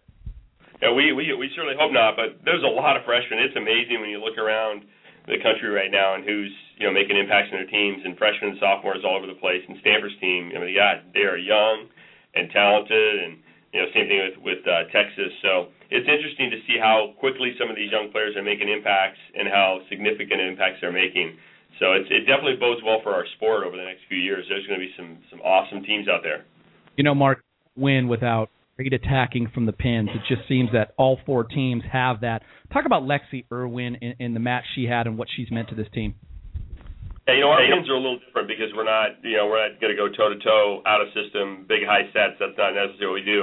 But I think we score pretty well from the pins because our middles and because our setter does a good job of creating opportunities for them. Irwin's been huge. She's such a good hitter in tempo and in rhythm. If we can get her a hole or a seam or a late blocker, she's as good as there is. And she's been really steady all year long for us, has paid, you know, huge dividends for us, and been a really, I've used the term with her, she's been a transformational player over the last year, because at the end of last year, she wasn't even playing front row for us. We were subbing her out front row and using her back row, and we didn't know where she was going as an attacker. And she worked her butt off in the weight room and in the gym, and with our mental coach. She's done stuff with everybody and done a great job. Coach, you've had a lot of successful young coaches on this program, and they've talked about a group that they put together, people they want to bounce stuff off of. Do you have such a group? And heading into your first Final Four, who do you turn to talk to? Well, certainly, you know, we've made some calls to people that have been there before and talked about that. And, you know, we have friends that like to talk volleyball, like to exchange information. I'm not going to put their names out there, though, because it might make some of the other coaches mad. So I don't want to single anybody out, but we certainly, you know, we want to get advice from people. And at the same time, one thing we've talked a lot within our program, both as coaches and our players, is that we want to make sure we keep this the same. You know, we've done a great job over the last month and a half, and we want to approach these matches, even though they're bigger and there's going to be a lot more fanfare around them. You know, we need to prepare the same way, we need to be ready the same way, and go through the same routine. And I think our team is excited about that because of the comfort of that. Your kids mentioned it. You mentioned it also, the concept of team. It's always fun to listen to programs where the coaches and the kids or the players at any level are all on the same page and say the same things independent of one another. How have you messaged what your group is about to these kids? And you mentioned some of them with the freshmen you've only had for a few months.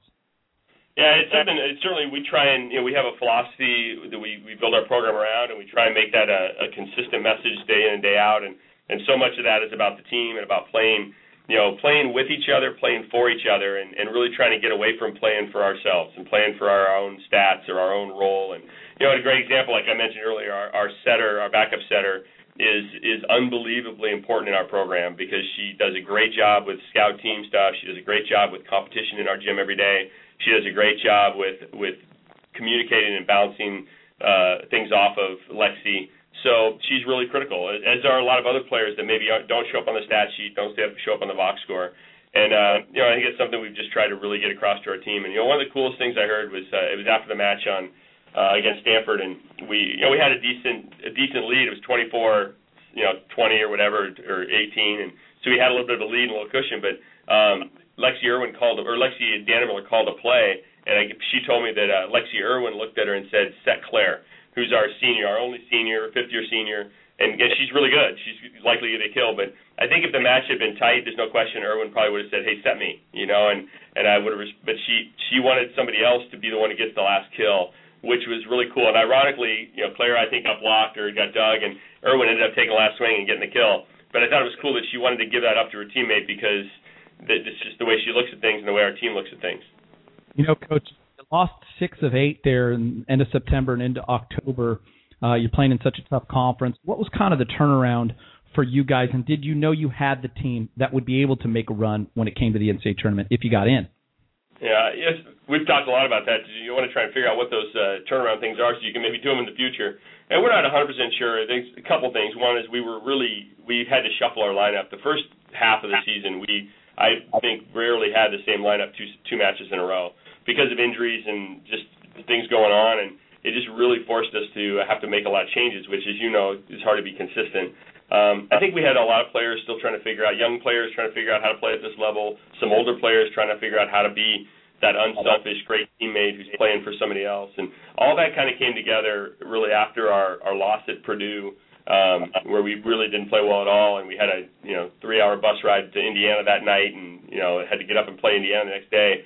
And in between there, I thought our team really made some decisions and some choices that changed us as a team. And after that, we really started kind of rolling. Plus, we've been able to keep our lineup the same for the last month and a half, and that's been huge. And we've got a couple players that are not playing right now. They're really good at practice. They're ready, but they just haven't had a chance.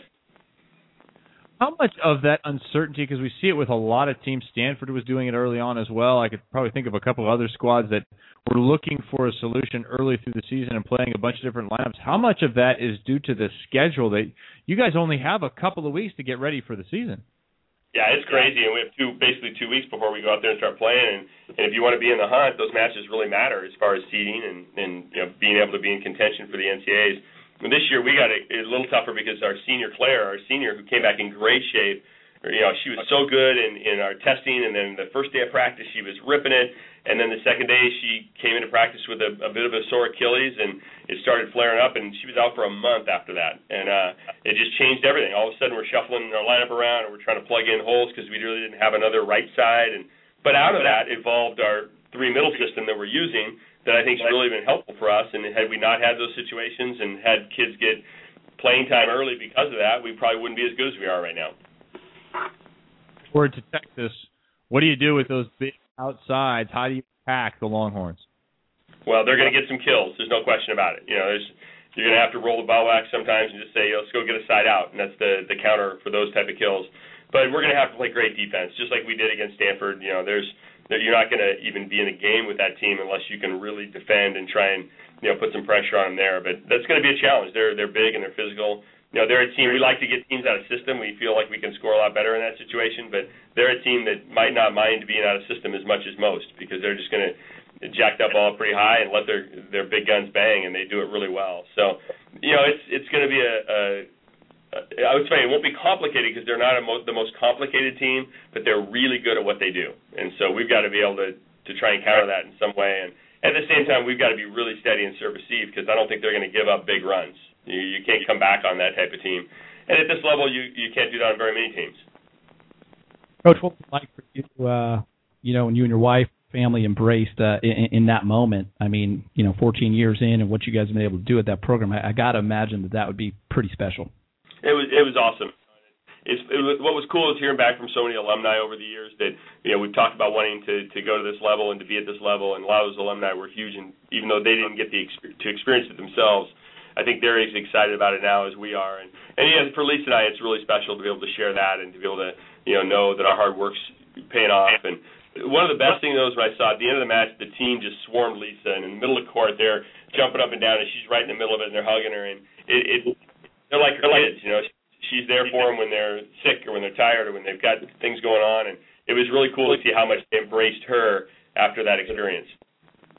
Real quick, Mark, obviously Russ Rose and Penn State, you know them. They're in the Final Four once again. It really is amazing how they continue to get to this spot, isn't it? Yeah, and they're so talented. I mean, they're loaded again, and they've got a great recruiting class coming in a couple of years. Russ does a great job. He's an iconic coach. He's, you know, I think everybody in the game is striving to be where Russ is at, and he's earned it over the long haul. I mean, he's been there longer than most of us have been involved in volleyball, and it's been hard work on his part, and he's certainly reaping those benefits. But we're all chasing him a little bit. Now you're playing against a former Cal State Northridge alum as well, Jared Elliott in Texas. You looking forward to this matchup? King of the Matadors. Northridge connection. I like it. Are you looking forward to this? Jared's a really good guy. We've known each other a long time. We've got some similar social circles, and I like playing against people that we have good relationships with. It makes it fun. I don't think it's going to be, you know, a huge rivalry, but we both are highly competitive, and our teams are highly competitive. So it's, you know, we want to win, but it's going to be on the court, and you know, that's the kind of guy you can go out afterwards and, you know, shake his hand and know that the game's over and you move on. Mark, thanks so much. Back-to-back weeks. You know, you bumped Lamb off the show. It would have been his first appearance last week, so good work with that. And I know he's going to be bummed if he sees it the Final Four. That's a personal kudo right there. I think I can bump Lambo. I'm happy. Hey, great job, Mark. Really proud of you and what you guys have been able to do, and thanks for making time for us, and good luck. Thanks for coming on again. Hey, guys. All right, Mark Rosen, head coach at Michigan. The Wolverines getting it done. You know, the Wolverines did pretty well in the mascot challenge last week, Geeter, until they ran into the Cyclones. I just don't think you can beat a Cyclone. I don't see any. I mean, there's no mascot on here I can figure out that can deal with the Cyclones. Not even the Shockers. Final Four is going to be good, man. Not even the Shockers can deal with the Cyclones. Don't you think? Yeah. Get out of the show. Barney? Yeah, it's going to be fun. Oh, it's going to be a blast. You're not going to be there, but it'll be a blast. Can that Oregon-Penn State game be a war? I'd love to see that thing be a battle. I got Oregon winning it. I have Oregon winning. So it better be a war. Because if it's 3-0 Penn State and just more rolling, that blows my bracket. I'm done. I'm out. I'm not winning the Net Live Championship. You got a trophy? Medal? We got a Dundee. That's true. All right. Do we have our new guys? We have one of them. I thought we were going to break. Let's take a break. All right. Take a break. Stop panicking. We still have College Volleyball Weekly coming up. We also have two more coaches to go, Jim Moore and Russ Rose. Will both be joining us right after College Volleyball Weekly, The Net Live, Big Monday. Volleyball Mag, the industry's number one volleyball magazine. Volleyball Magazine has been serving the volleyball community for over 20 years with the latest in volleyball news and information, product reviews, athlete profiles, fitness, health, and travel-related features. It's published 9 times a year. Volleyball Magazine brings you the inside to the access to sports' biggest stars. Whether you're interested in junior, collegiate, or professional level, sand or indoor, Volleyball Magazine has you covered both on and off the court. Visit us now. Do it. www.volleyballmag.com.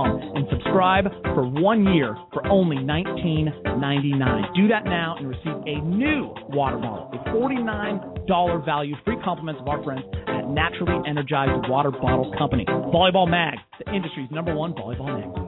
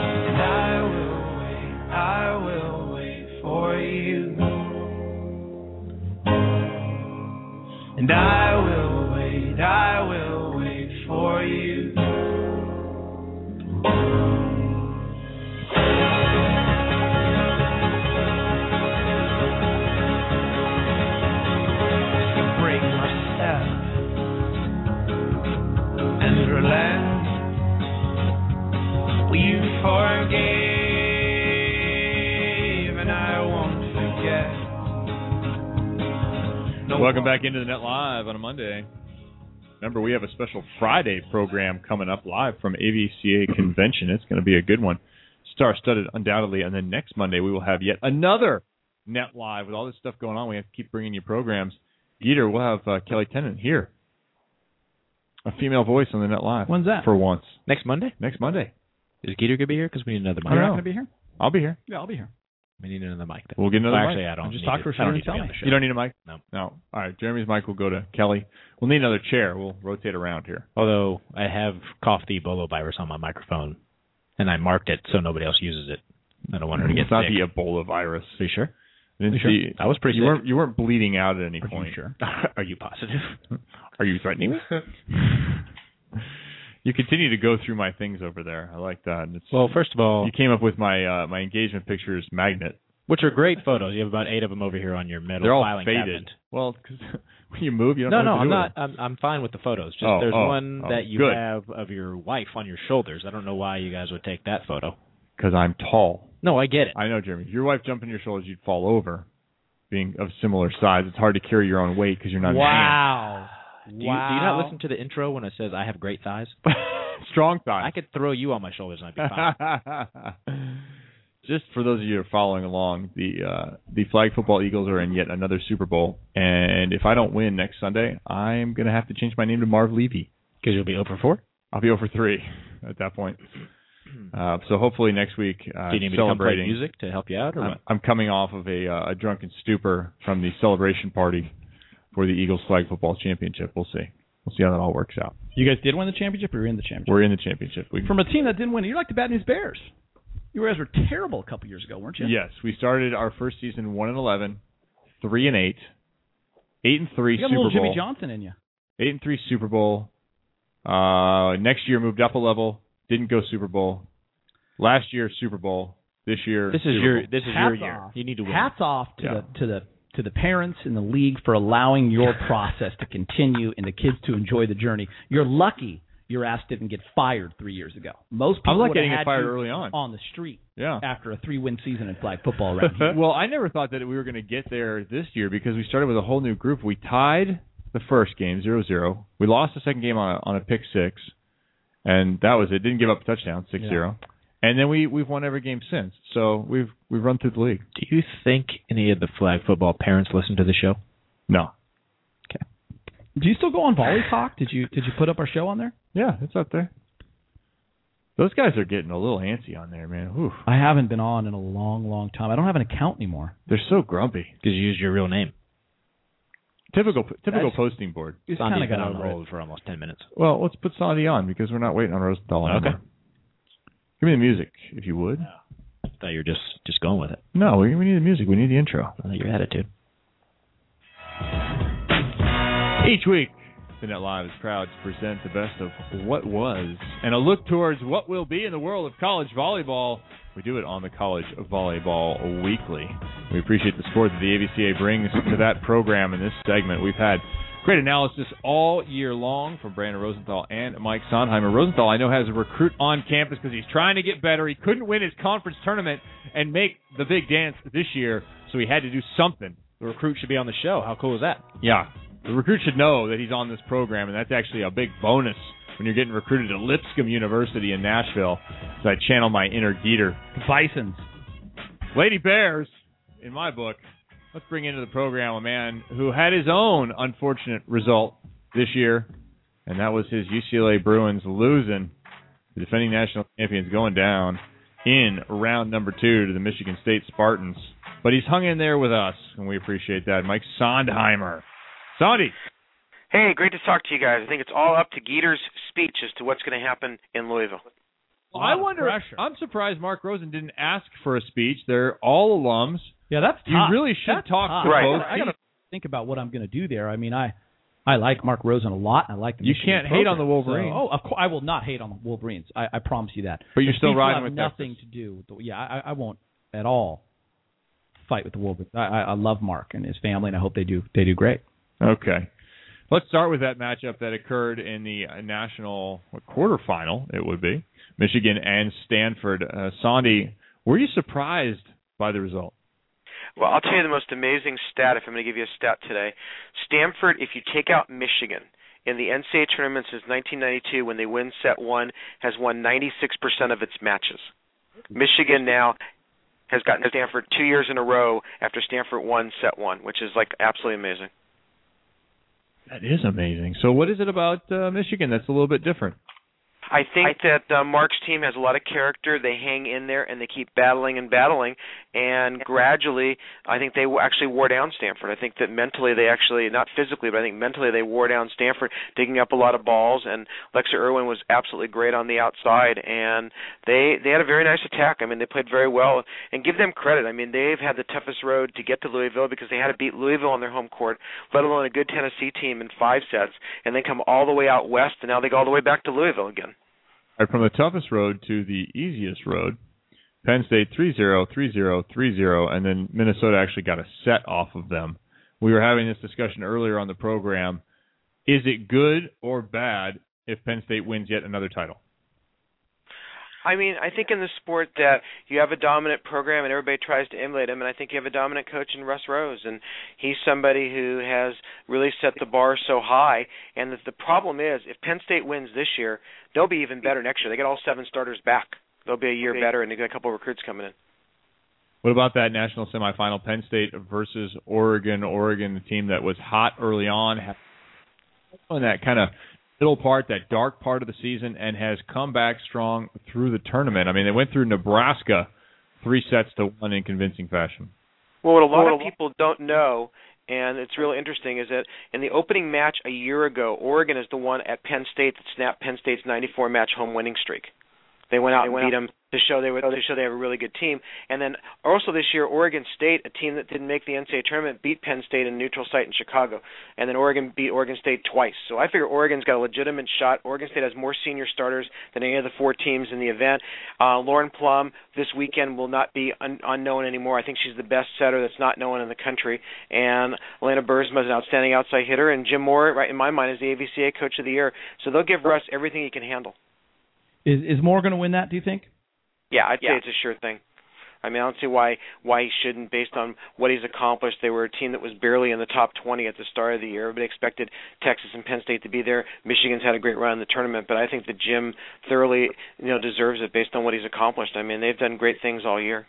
No, I agree with you with Plum. Coached against her for years when she was playing for Ojon down there in San Diego. She's just not afraid to take risks, and she's really one of those players that just is so competitive, and kids like to follow her, and she's a great leader out there. Yeah, for Penn State, the big thing for Oregon is Oregon has really got Nebraska out of system by serving tough. They have to be able to serve tough to get Penn State out of system, as Penn State has all those backcourt players that pass the ball so well so they can run their middle and run their slides. I think we can't overlook either the role that Fisher and Brenner have played for Oregon. They have been excellent outside, and it seems like Oregon's going to win. Brenner may be the best all-around athlete in volleyball. When you look at it, a school like UCLA recruited her for a softball scholarship. She goes out and plays basketball. She's done everything for Oregon and has come along so strong. And Fisher is just nails out there. And you look at the way Williams and the freshman Finley have come out in the middle, and Jacobs is outstanding libero. I mean, I think Penn State would have had a better shot at beating Nebraska playing them a third time than Oregon. I think will give them a tougher match. How about going into college, Geeter? You're recruited, you're on scholarship for one team. You actually start and perform for three teams. Oh, wait, softball, I know that kid. Basketball, and volleyball. That's Brenner. You know what? She played for Nike Northwest, I want to say, Sandy. She was she handily beat my Sport Shack team one year at this Reno tournament, the year we won the title, actually, in a tournament about a month before JO's. She single-handedly beat us. And I want to say she did track, strong, too. She might be shot put champion. Yep. In the state of Oregon. They want her to do that this year. She's incredible. Well, the other big thing this weekend is we're going to have to figure out who's player of the year, because I think it's down to Eckerman of Texas, Bergsma of Oregon, and Scott of Penn State. That's all three of them conference MVPs, and it's going to be a real battle back there to see who's going to get that award on Friday at the AVCA event. No, there's no Bailey Webster in that conversation, huh? I think you have to go with Eckerman. I mean, Eckerman is in there all the way around. Her serve is fantastic to go with her front court play, and is well. Webster's had some great matches, but Eckerman's been the most steady throughout the year. And you have to go with who's the player of the year in the conference, I think, looking at it for postseason. So who's your pick, Sandy, here? We have Penn State versus Oregon. We have Michigan versus Texas. Give me your picks. Well, depending on Geeter's pep talk, I think Penn State will probably beat Texas in the finals, but I think Oregon has a legitimate shot at Penn State. Michigan, I think, is a year away. I mean, Michigan's got 6 of their 7 starters back. Mark Rosen's done a tremendous job, and next year he's not going to sneak up on teams. But people don't forget about Michigan. 6 of the last 7 years he's made the regionals, and they've hardly been seeded at all. You know, maybe my speeches are only good during the regular season and the playoffs, but not the Final Four. You know what I'm saying? Did he just pick Penn State? So, Geeter, you're saying you get a little nervous when it's Final Four time? No, I think I deliver, but they haven't led to a win yet, so obviously they're not that inspiring. I mean, you have to take. I mean, Russ gets a win in the semis. He's the all-time winningest coach in the NCAA, finals, and to begin with. And I think, I mean, it's just tough to bet against them and play against them. And Oregon, he's got a week to get ready to come up with some holes in Oregon to be able to do. And they've already played Texas once. They beat Texas. I think it'll be much tougher if they play again, because they beat Texas in 3, but that was on Penn State's home court. And Texas was running at 6-2 before they switched to the 5-1, and have McNeil's just been playing great for Texas. Mike Sonheimer, we always appreciate your wealth of information. It's going to be a great week. Yeah, I know you won't be. I'll miss you guys back there. Yeah, in Louisville. First time, long time. But we will hear from you next Monday. Thanks, Mike. Wish you guys the best. Take care. All right, Mike Sonheimer, checking out College Volleyball Weekly. I tell you what, that was a little bit of a shorter segment because we're left with less to talk about with just these teams here. I like all the names being thrown around. Fisher, Brenner, Bergsma, Plum, McClendon, Scott, Webster, Eckerman, Irwin. I mean, these kids can play, man. There are a lot of good players, and talked about it earlier, and we've talked about it all year with Stanford and some of the other teams that have been out there, the role that freshmen are playing in the game today, because the game is being pushed and being progressed You mentioned Long Beach, Mizuno Long Beach, and what Joy has done there, Furbringer, and, and what has gone on at the junior level is starting to show up at the collegiate level. There's so many good clubs in SoCal that it just blows you away when you go to these tournaments and everybody's good. And then you go see teams nationally and, you know, there's great volleyball being played all over the country. I mean, there's clubs in every state. And they're legit. I mean, Texas volleyball, off the charts. Florida volleyball, phenomenal. You go to the Midwest, it's great. Nebraska, I mean, it's just, it's good everywhere, man. And it's just, it's incredible. Yeah, it's good for the sport. It's good for, really, its role in the NCAA. And we mentioned it last week. And the way that the game is played and the way it features female athletes is top-notch. And I think it ought to get more attention than it gets. Even though it's growing, it's healthy. I like what's happening. I think it deserves even more attention. I agree 100%. Do we need to make our picks before Gator has to go get his daughter, who hates him? All right, let's make our pick. We're going to get Russ here in just a minute. I'm sure he'll be calling. We're going to get 5 minutes with Russ Rose of Penn State. But so we're left with Penn State, Oregon, and Texas, Michigan. Now, if I go back to my bracket, I had Oregon and Minnesota facing off. So I still have Oregon and Penn State. I'm going to stick with the Ducks. Maybe it's the helmets. Maybe it's the facilities. I don't know, or the mad scientist at the helm. I'm going to stick with the Ducks. And then it's Texas and Michigan. This is a tough pick for me. Don't go with your heart. I like Mark Rosen. I like what he's done. I'm going to put Texas into the national championship match against Oregon. I'm going to take Oregon to win it. And we're going to get to your picks in a second, right after this caller, because you're going to take a moment and introduce the man who's on the rock formation in the Dakotas. Is he on the line with us now? Yep. The man who is one of the four faces on Mount Rushmore of volleyball. Mount Rushmore. He is the Phil Jackson of our sport, Kevin Barnett, and he's taking this time to join us, I believe. Is he there, Jeremy Roche? Let's bring him in and forget the introduction because we only have 5 minutes with him. Russ Rose, Penn State. How are you, Coach? Phil Jackson. I'm liking that. That's my boy. I like that. Oh, Coach, congratulations. Once again, just another dominant performance. How proud are you of this group of girls and where they are right now? Well, I'm pleased that, you know, we're still playing. You know, I think, you know, last weekend we had a couple of tough matches. Kentucky's very good. They do the things they do well, and we had to compete. And I thought Minnesota, as we saw them the second time around in conference, was playing great, and Hughes getting the kids to do the things that he has great experience in. So, you know, we had two very tough matches. So I was pleased that we advanced. And, of course, I hear you picking the Ducks against Texas. So hopefully the Big Ten teams can do something about that. Speaking of Big Ten teams, how about Mark Rosen, what he's been able to do over there at Michigan? I mean, what an amazing run they're on. Yeah, no, I mean, there's no question about it. I mean, I think Mark and his staff have been doing a good job for a number of years. So, you know, beating Tennessee in 5 and then beating Louisville at Louisville. We played Louisville earlier in the year, and, you know, certainly the match with, you know, Stanford is maybe not as much of a surprise because they've seemed to have matched up well with Stanford two or three of the last couple of times they've played. So, you know, when kids think they can win, that's a great elixir. Coach, I know the people who look forward to you holding court at the hotel bar are coach this year. But I want to talk about your outside hitters, Ariel Scott and Deja McClellan. They're always in the discussion when it comes to best two outside in the country in a well, you know, you're breaking up a little bit, so, but are you still there? Yeah, we're here. Yeah, okay. Here. I mean, certainly I think from a hitting standpoint, A. Scott's having a terrific year as an attacker. You know, I think she can score from both the front row and the back row and can hit from anywhere along the net, and will be able to make a good bit of money when she's finished with college. Deja's really kind of changed her game, and in changing her game, her numbers have gone down from a hitting standpoint, but her passing and her back row defense has gone up so significantly that it's allowed us to have the season we've had. So from my standpoint, you know, I know people look at it and go, well, she probably didn't have as good a year. So, you know, whatever their thoughts on the matter are, but she allows us to stay in system, which in the end ends up being the most important part of the game. You know, Coach, got out on the right, is, and in the past you've had great.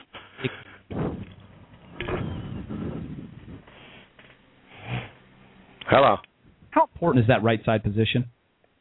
Again, you're breaking up. It could be on my end, but I mean, you know, the right side position, it, you know, depends how you put your lineup together. You know, when I had Blair Brown, you know, we felt with Blair and Alicia on the right side that we could block anybody's best hitters, so we never had to worry about the matchup as it dealt with left side attackers. A Scott's blocking is not her strength, but we also recognize it doesn't make a difference who their left side blockers are because she has a pretty good array of shots and hits the ball from a high contact point. But you know, I think it's a systematic thing. Different teams do different things. You know, we played Texas earlier and we played Michigan.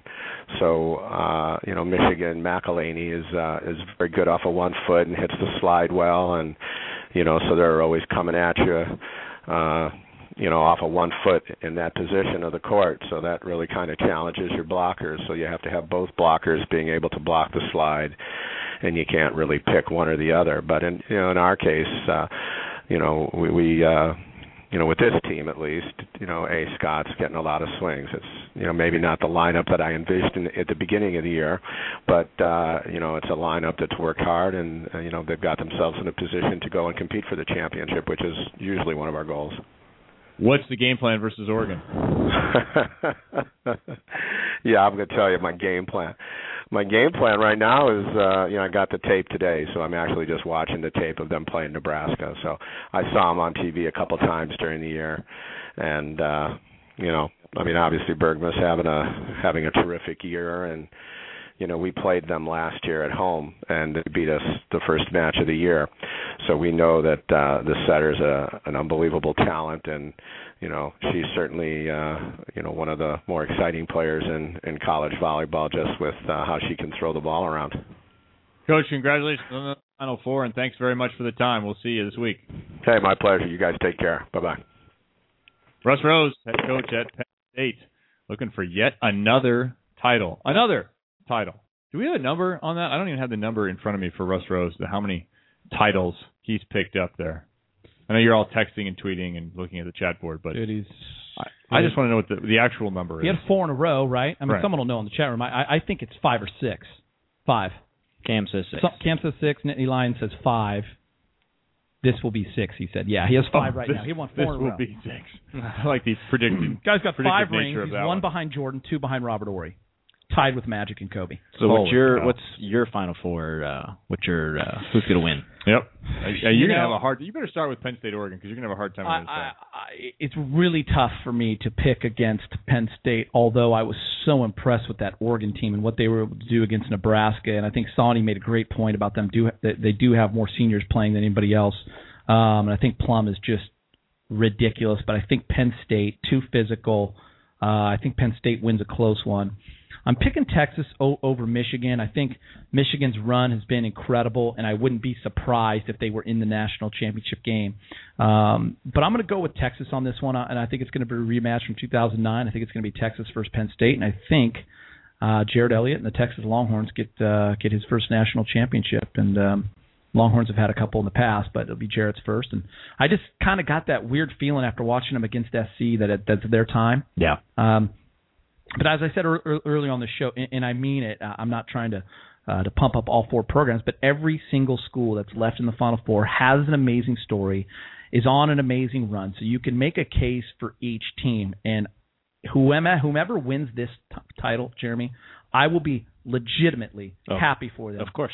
On Monday. Of course. And there's not a question about it, because I think they all do a great job, and whomever wins, it's going to be a fantastic Final Four. But I'm definitely going to ride with Texas on this one.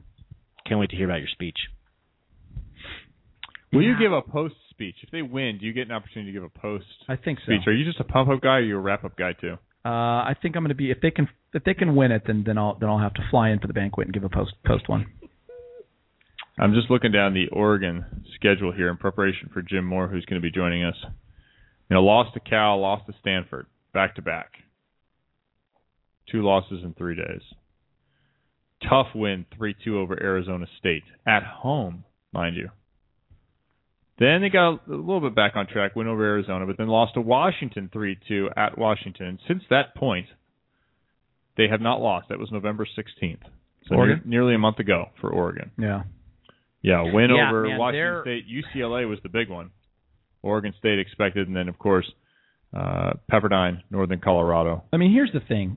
We can all make predictions and say why we think a team's going to win. The bottom line is these kids got to get in that situation, and they got to perform, they got to execute. You have to be able to adjust on the fly. You have to be able to be down 0-2 or down 0-1 and have that confidence and that grit and that fortitude to be able to get through that. You never know what's going to happen in these situations. You really don't. I mean, Penn State has been there before. They've won so many titles. They look so good. Texas looked unbeatable against SC. But you know what? 4 or 5 days later, you got to get out there and you got to do it again. So even the kids, though, if you're a kid at Penn State, even if you're a young player, you know that history. You know what you're a part of. I don't think it takes very long. I don't think it takes even a couple of weeks, the early part of your first year at that program, for you to adopt that attitude. And I think that's different at places where they haven't won yet, and that becomes a huge rolling advantage. Hey, I go back to that 93 year a lot, but Seeley and Sully and Nygaard and those guys, they hadn't been there before either. Seeley would have been the first UCLA setter to not win a national championship. They hadn't been to the national championship game yet, and neither had we. But they had that UCLA swagger, that UCLA history behind them in Pauley, and their coach had been there 20 times. So they knew what they were doing. I mean, hey, people win the first time in the finals. You look at Michael Jordan, look at Kobe. It happens. It happens. You can win your first time there. It's just a matter of, when you get into that moment, you create your own destiny. You play well. You execute. The ball's got to go your way, too. You got to get some breaks. Anytime I've been a part of something significant, just to be winning, a little lucky. You got to get your breaks a little bit. Now, I always tell my teams, because you don't want to count on being lucky, but you got to create your own luck, and you got to be good to get lucky. There's no question about it. But every JO's championship I've ever won, something went our way. Whether it's a call, a ball bouncing, who knows? Yeah, that's a good point. You could be Michael Jordan or Kobe, or you could be the Jazz. Yeah. The Buffalo Bills. Yeah. Or the Flag Football Eagles. Yeah, Buffalo Bills were there. I mean, Here's what's going to happen. Jim Kelly was there 4 times, and they still didn't win. In a row. Norwood misses one, 48-yarder. Wide right. 3 yards wide. Was that wide left or right?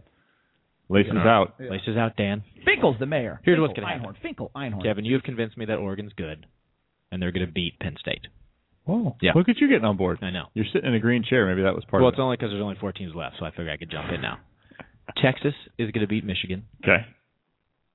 And then Texas is going to win it. Picking Texas to win it. Look at you. All right, so talk to you guys on Monday. So you and I have the same final match. Yes. We have different winners. Yep. Okay. Well, since we've all jinxed, there's no question Michigan's going to win now, right? Because we jinxed everybody else.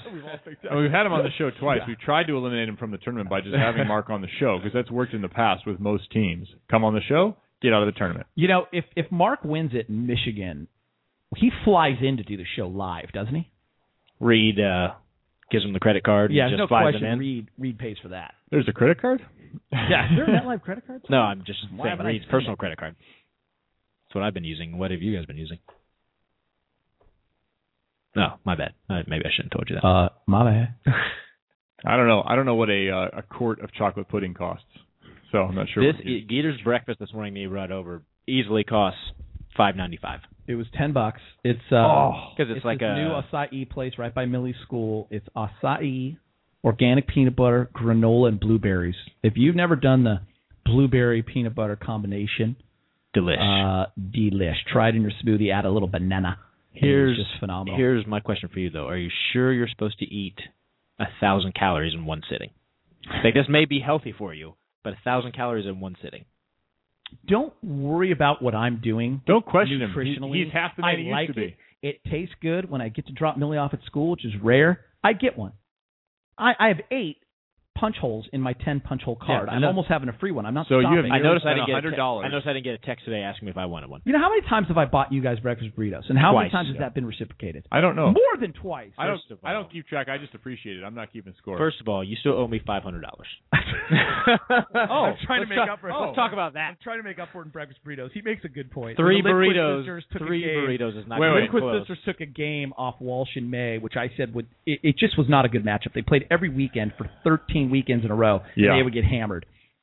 They don't block. And then I said, listen, I'll give you $500 if they take a game. And, of course, 22-20, they win game one. I still owe them money. You know what the apparently -2 breakfast burritos. Yes. You owe $487. Yes. Little fat Jeremy doesn't need a breakfast burrito. No. That's gonna be the new breakfast burrito at your place. Little fat Jeremy. Dustin Aball has now known not to bet me in volleyball as well. I bet him $100 in Vegas that Furby and Phil would double block in a game against Sean Rosenthal and Casey Patterson. You had insider trading. No, I had no. I just said, this is what's going to happen. That's actually a good bet. First point of the game. The bigs always like to do that. Double block. That's a good call. Of course it's going to happen. You just took advantage of a young kid like Dusty. Yeah. Yeah. And, well, he's not young anymore. He's in his 30s. He just said, I'll take that bet. Mentally. Yeah. Yeah. You know, nervous being the lone guy on the mic. He was 30 going on 17. Yeah. He really wants your job. You can have it, dude. I didn't do the job this year. It was my first time in 15 years. I did not announce one beach volleyball match. So there are only six. Romo did some. Luke Van Balen did some. That's not kittens and candles all the time, guys. It's not kittens and candles. Oh, when are you going to say, if you're not winning the national championship, you're not doing a good job? Where is the dumbest thing you want me to give you that drop on this show? So you drop can take it with now. You. Here, hold on, Jeremy. Hold on. National championship. You can now cut that in. Yes.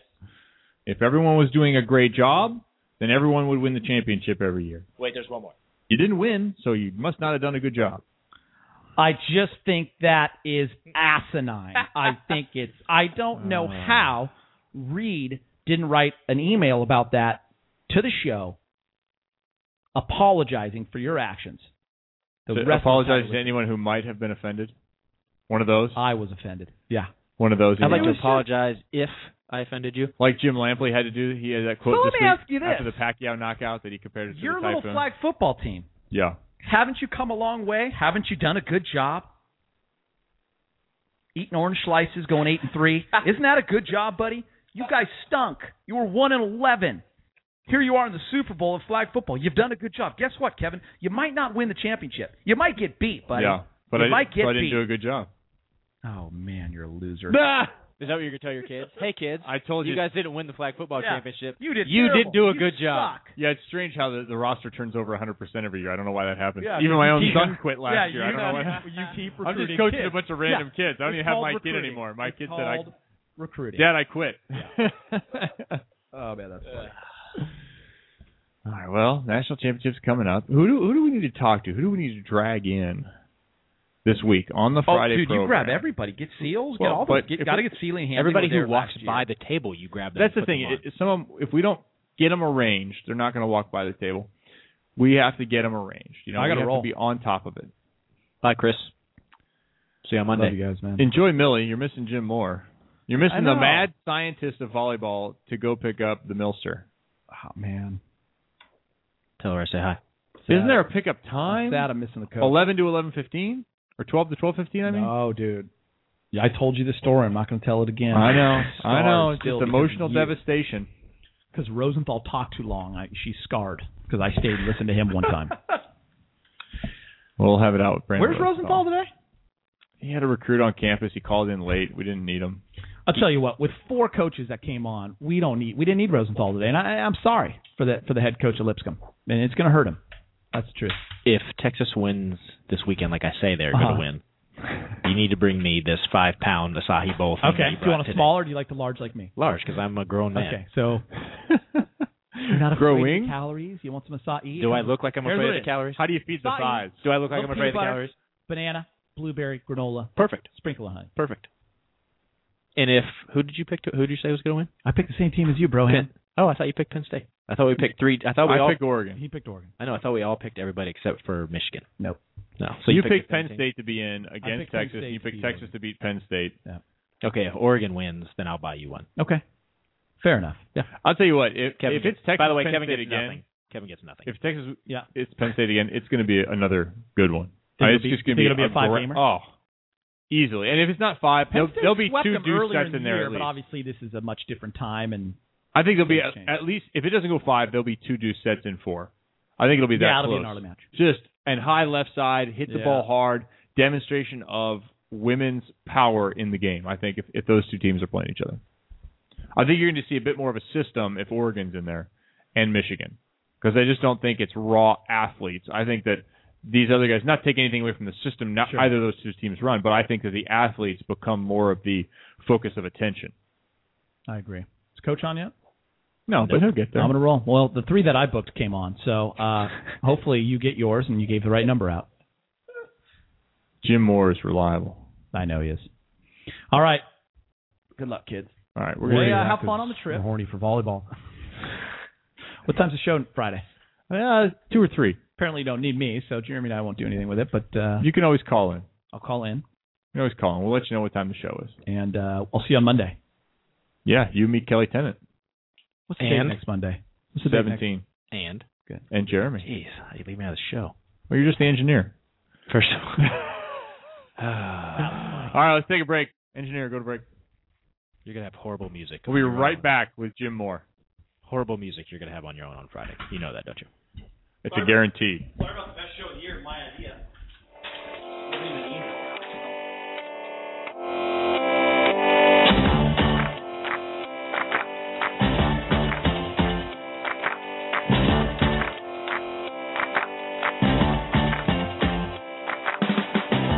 Trigger me the first people born. Nobody chat come yes me with some. Like when me have 22 in a me some. Then I feel bold to get the next one. Fool. First trigger me the first people born. Nobody chat come yes me with some. Like when me have 22 in a me some. Then I feel bold to get the next one. Fool. Anytime you ready for now with this hard war. You would have been spread it out both one the time. It's a bomb, the dang, diggy, diggy. A room one to play with the bomb, the dang, diggy, diggy. My style is the bomb, the bomb, the dang, diggy, diggy. A room one to play with the bomb, the dang, diggy, diggy. Oh, now we sit down and I watch your man a live. Watch your man a war now, who a roll big. Sit down and a plan to come put man for bridge. Remember when you dig hole that hole you fit in. Turn the little boy we are stop deal with. Give to them a friend and them bad mind the friend. It's the bomb, the bomb, the dang, diggy, diggy. A room one up here with the dang, diggy, diggy. My style is the bomb, the bomb, the dang, diggy, diggy. A room one up here with the dang, diggy, diggy.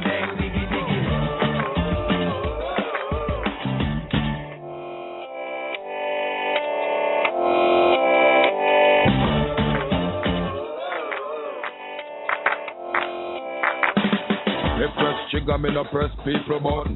Nobody chat come face me with something. Like for me have 22 in a me something. Game say them a friend and them bad mind the frame. Anytime you ready, fool, anytime start.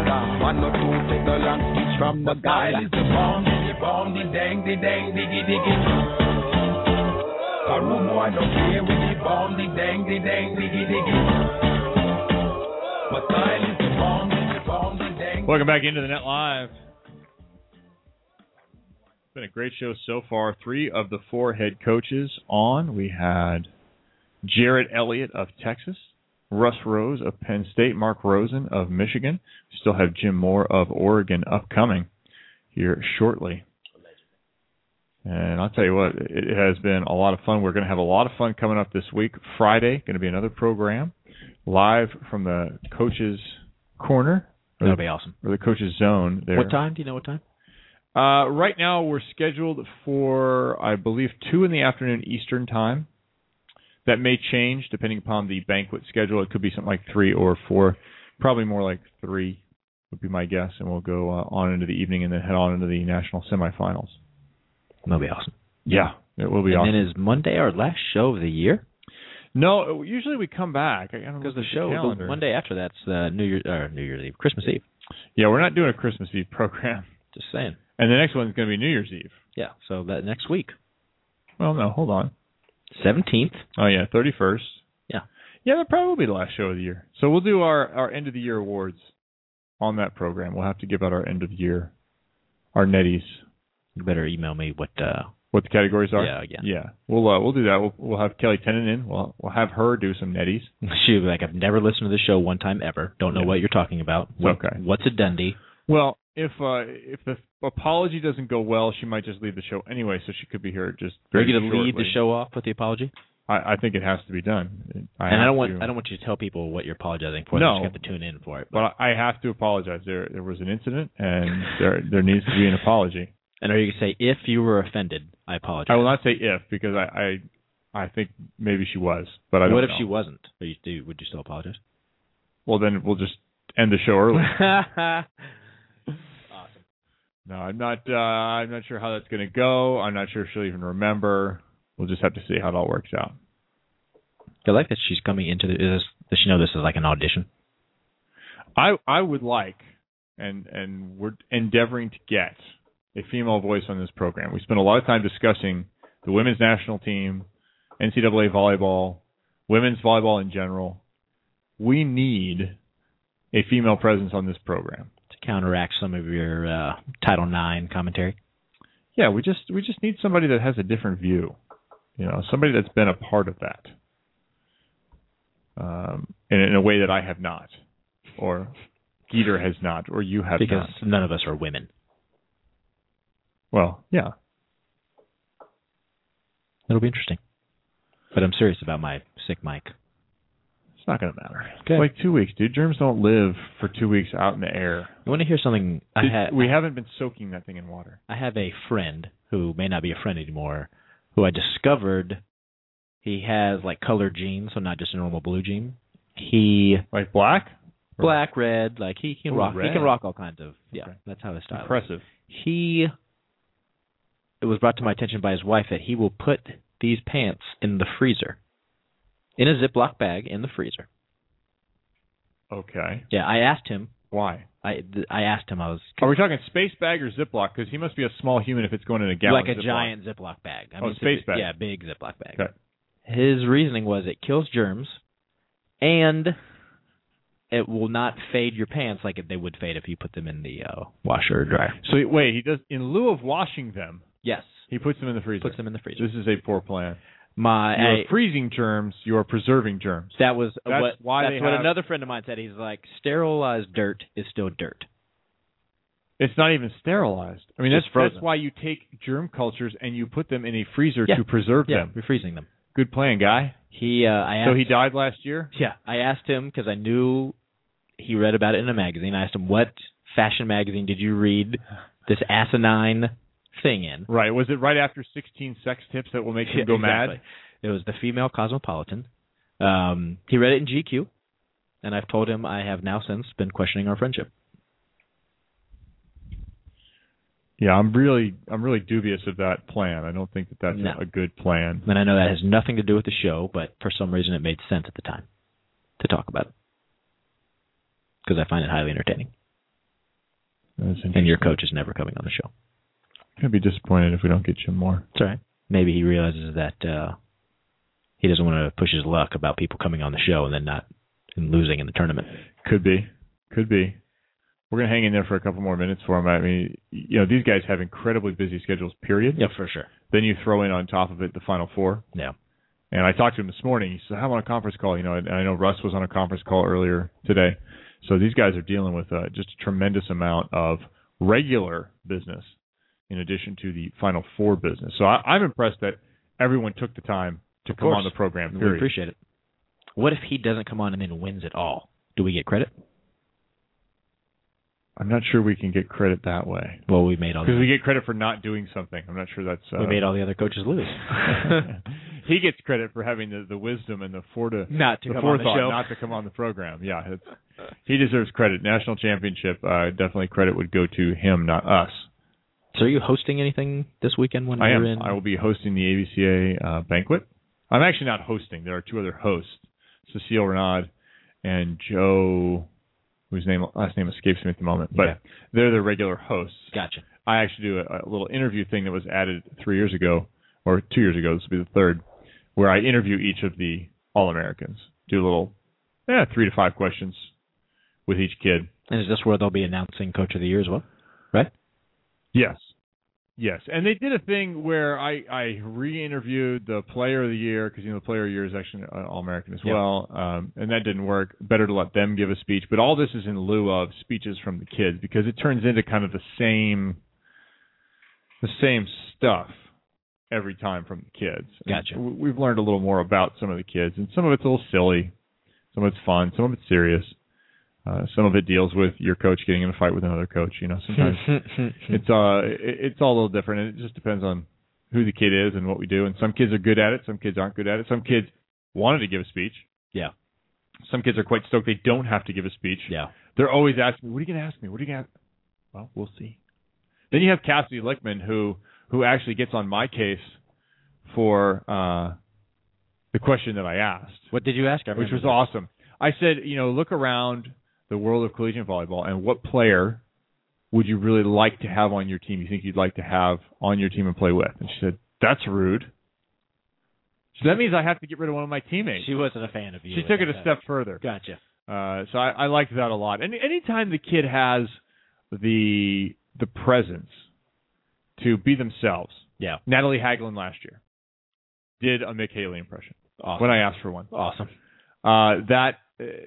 That to me is awesome. When the kid is really that confident, that down with who they are. It's got to be hard at that age because you don't really have media training. No. I mean, these women, certainly different than the men, have a tremendous amount more exposure. Yeah, they do more interviews. And honestly, today versus my time when I played. Because, I can only reflect on when I was there, if you're going to do that comparison to when I was a player. We didn't have the amount of media you do now. Of course. You couldn't do what they can now do at the schools. I mean, the schools end up doing a bunch of interviews and post-game press and all kinds of videos and things. So these kids are getting a lot more touch with what it means to represent your team, represent your school, and be a part of a media environment. Would you get media training when you were on the national team? Briefly, yeah. Going into Olympic Games, that was it. That was the only media training we ever had. It was for a half hour, and honestly, it's hard to get the monkeys to calm down and stop throwing feces, and that's us. I don't know what that means. No, but that was us. Are you calling yourself a feces throwing monkey? Exactly. Yeah. That's awesome.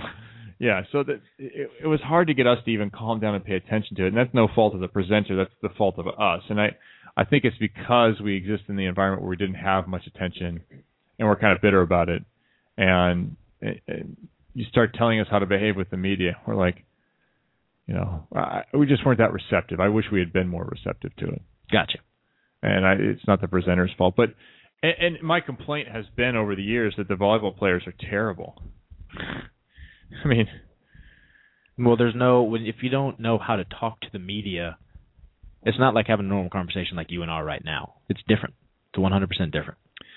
It is different. At the same time, you got to just be yourself, but sometimes being yourself isn't the best thing. I mean, there are guys that are good at it. There are guys that are not good at it. For sure. There are always athletes that you walk away going, "Oh, that kid was really good," or "that guy or that gal was really good." More often than not, it's just kind of okay, which is fine if it's innocuous. And sometimes you walk away just going, "Wow, that was like pulling teeth." That was tough. And that's true of coaches, too. Sometimes you're talking to coaches, and it's just rough. Being doing music, DJing for UCLA basketball games the last couple of seasons, and being more involved in the college world, and obviously the Pac-12, and seeing some of these coaches being interviewed, like they have no desire to be talking to you at all whatsoever. Right. A lot of them seem like. So that's why when those coaches come on the show here, I'm very happy that they're come on to talk to us and let us know what's happening. Because I feel like in college, because obviously I do some college games and then the pros, the college coaches run their universities. I don't care what anybody says, especially in major sports, basketball, football. Yeah, those guys have a level of power that's different. Running the university. Yeah. Yeah. And what they say goes. And everybody's like, "Okay, we have to do this now because the coach said that." All right. Whether it's a good idea or not. And I find it entertaining. The good coaches, well, No, I shouldn't say that because there are a lot of successful coaches. But there's a difference between being a good coach and a successful coach. Agreed. You can be a successful coach without really being a good coach. And getting back to when we were talking to Jared Elliott earlier, and he was saying, you know, his job is to shepherd these kids through the growth of those years. It's so different to be a good coach or a successful coach. Bobby Knight. I'm not sure he was a good coach. Undoubtedly a successful coach. I don't know about being a good coach. I wonder about that. Lloyd Ball would know a little bit about that for a volleyball connection. But that's an interesting topic. When you're mentoring young people, if you're producing great people out of your program, and you can't be bottom of the barrel because you gotta be winning something. But if you're in the middle, top middle, sometimes making the tournament, really doing good things for the kids, I think a lot of universities look at you and say, you're getting the job done. Yeah. You're doing the right thing. But the power that those guys wield on a campus is pretty huge. I would hope that, like a lot of situations, like any profession, you have people that climb to the heights of the profession, right? Mm-hmm.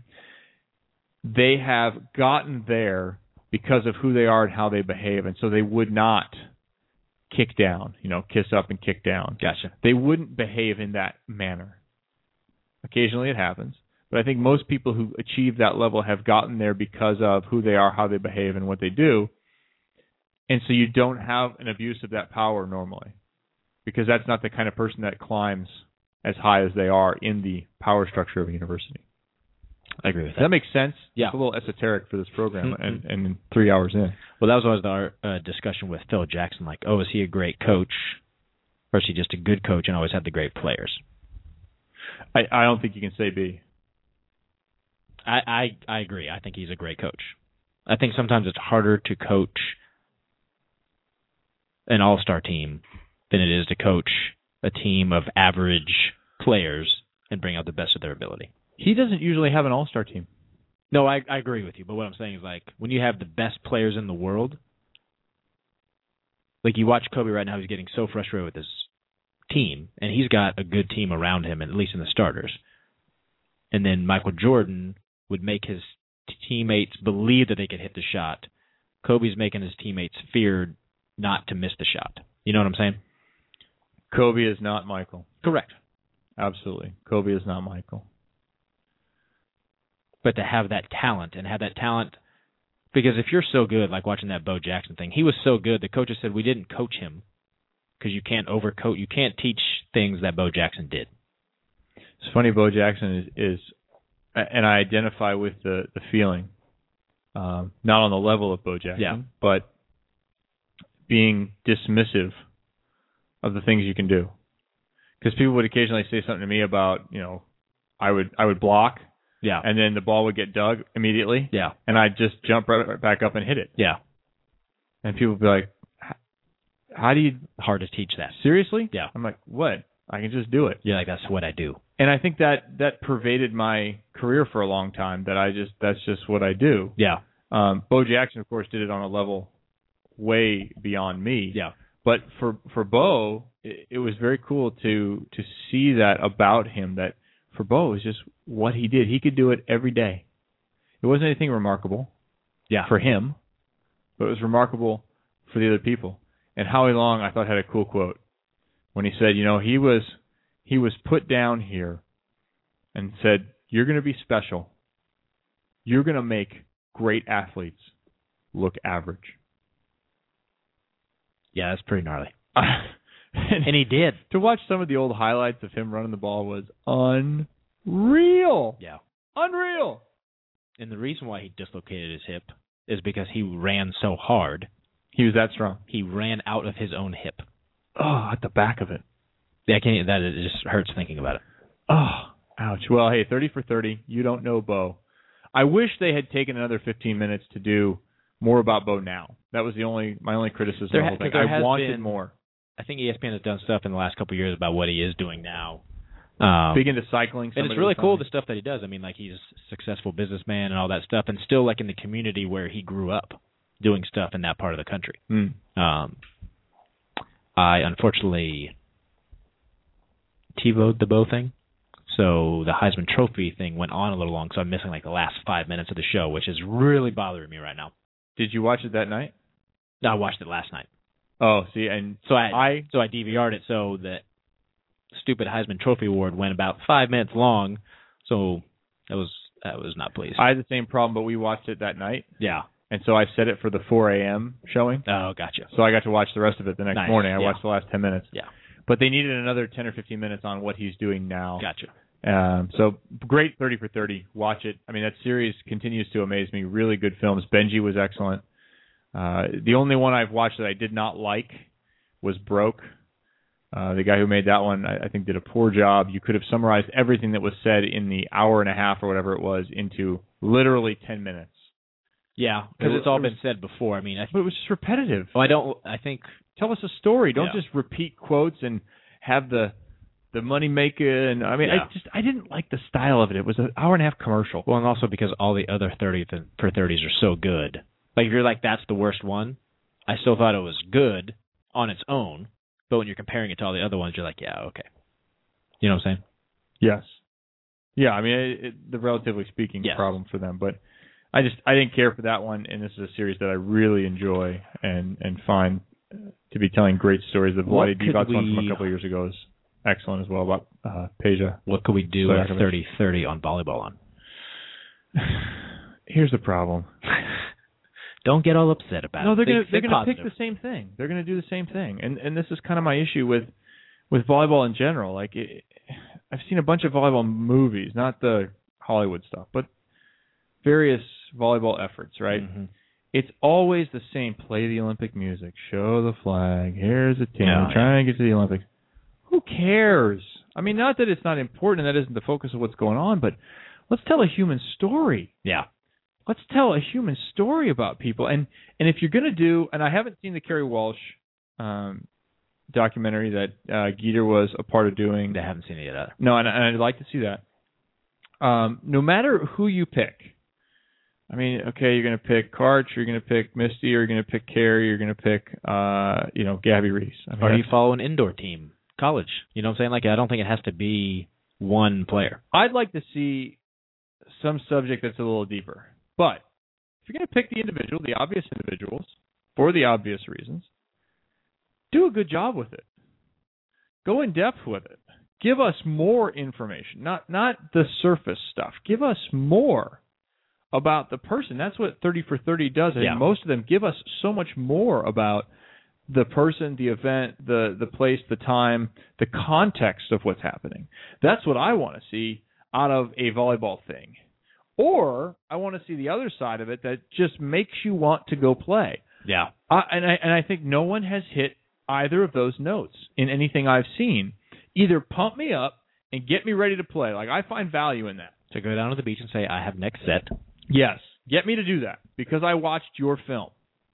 Or give me a human story that I go, wow, I really know so much more about what that person has gone through. You could do something on Stein, who had heart surgery as a kid and told he should not play sports ever again, Stein Metzger. Sure. Misty, and a lot of stuff from her book about her father and her family life. And, absolutely. And those things. Give me that. Give me that in a really good, well-done form. Don't give me the rings and the Olympic theme anymore.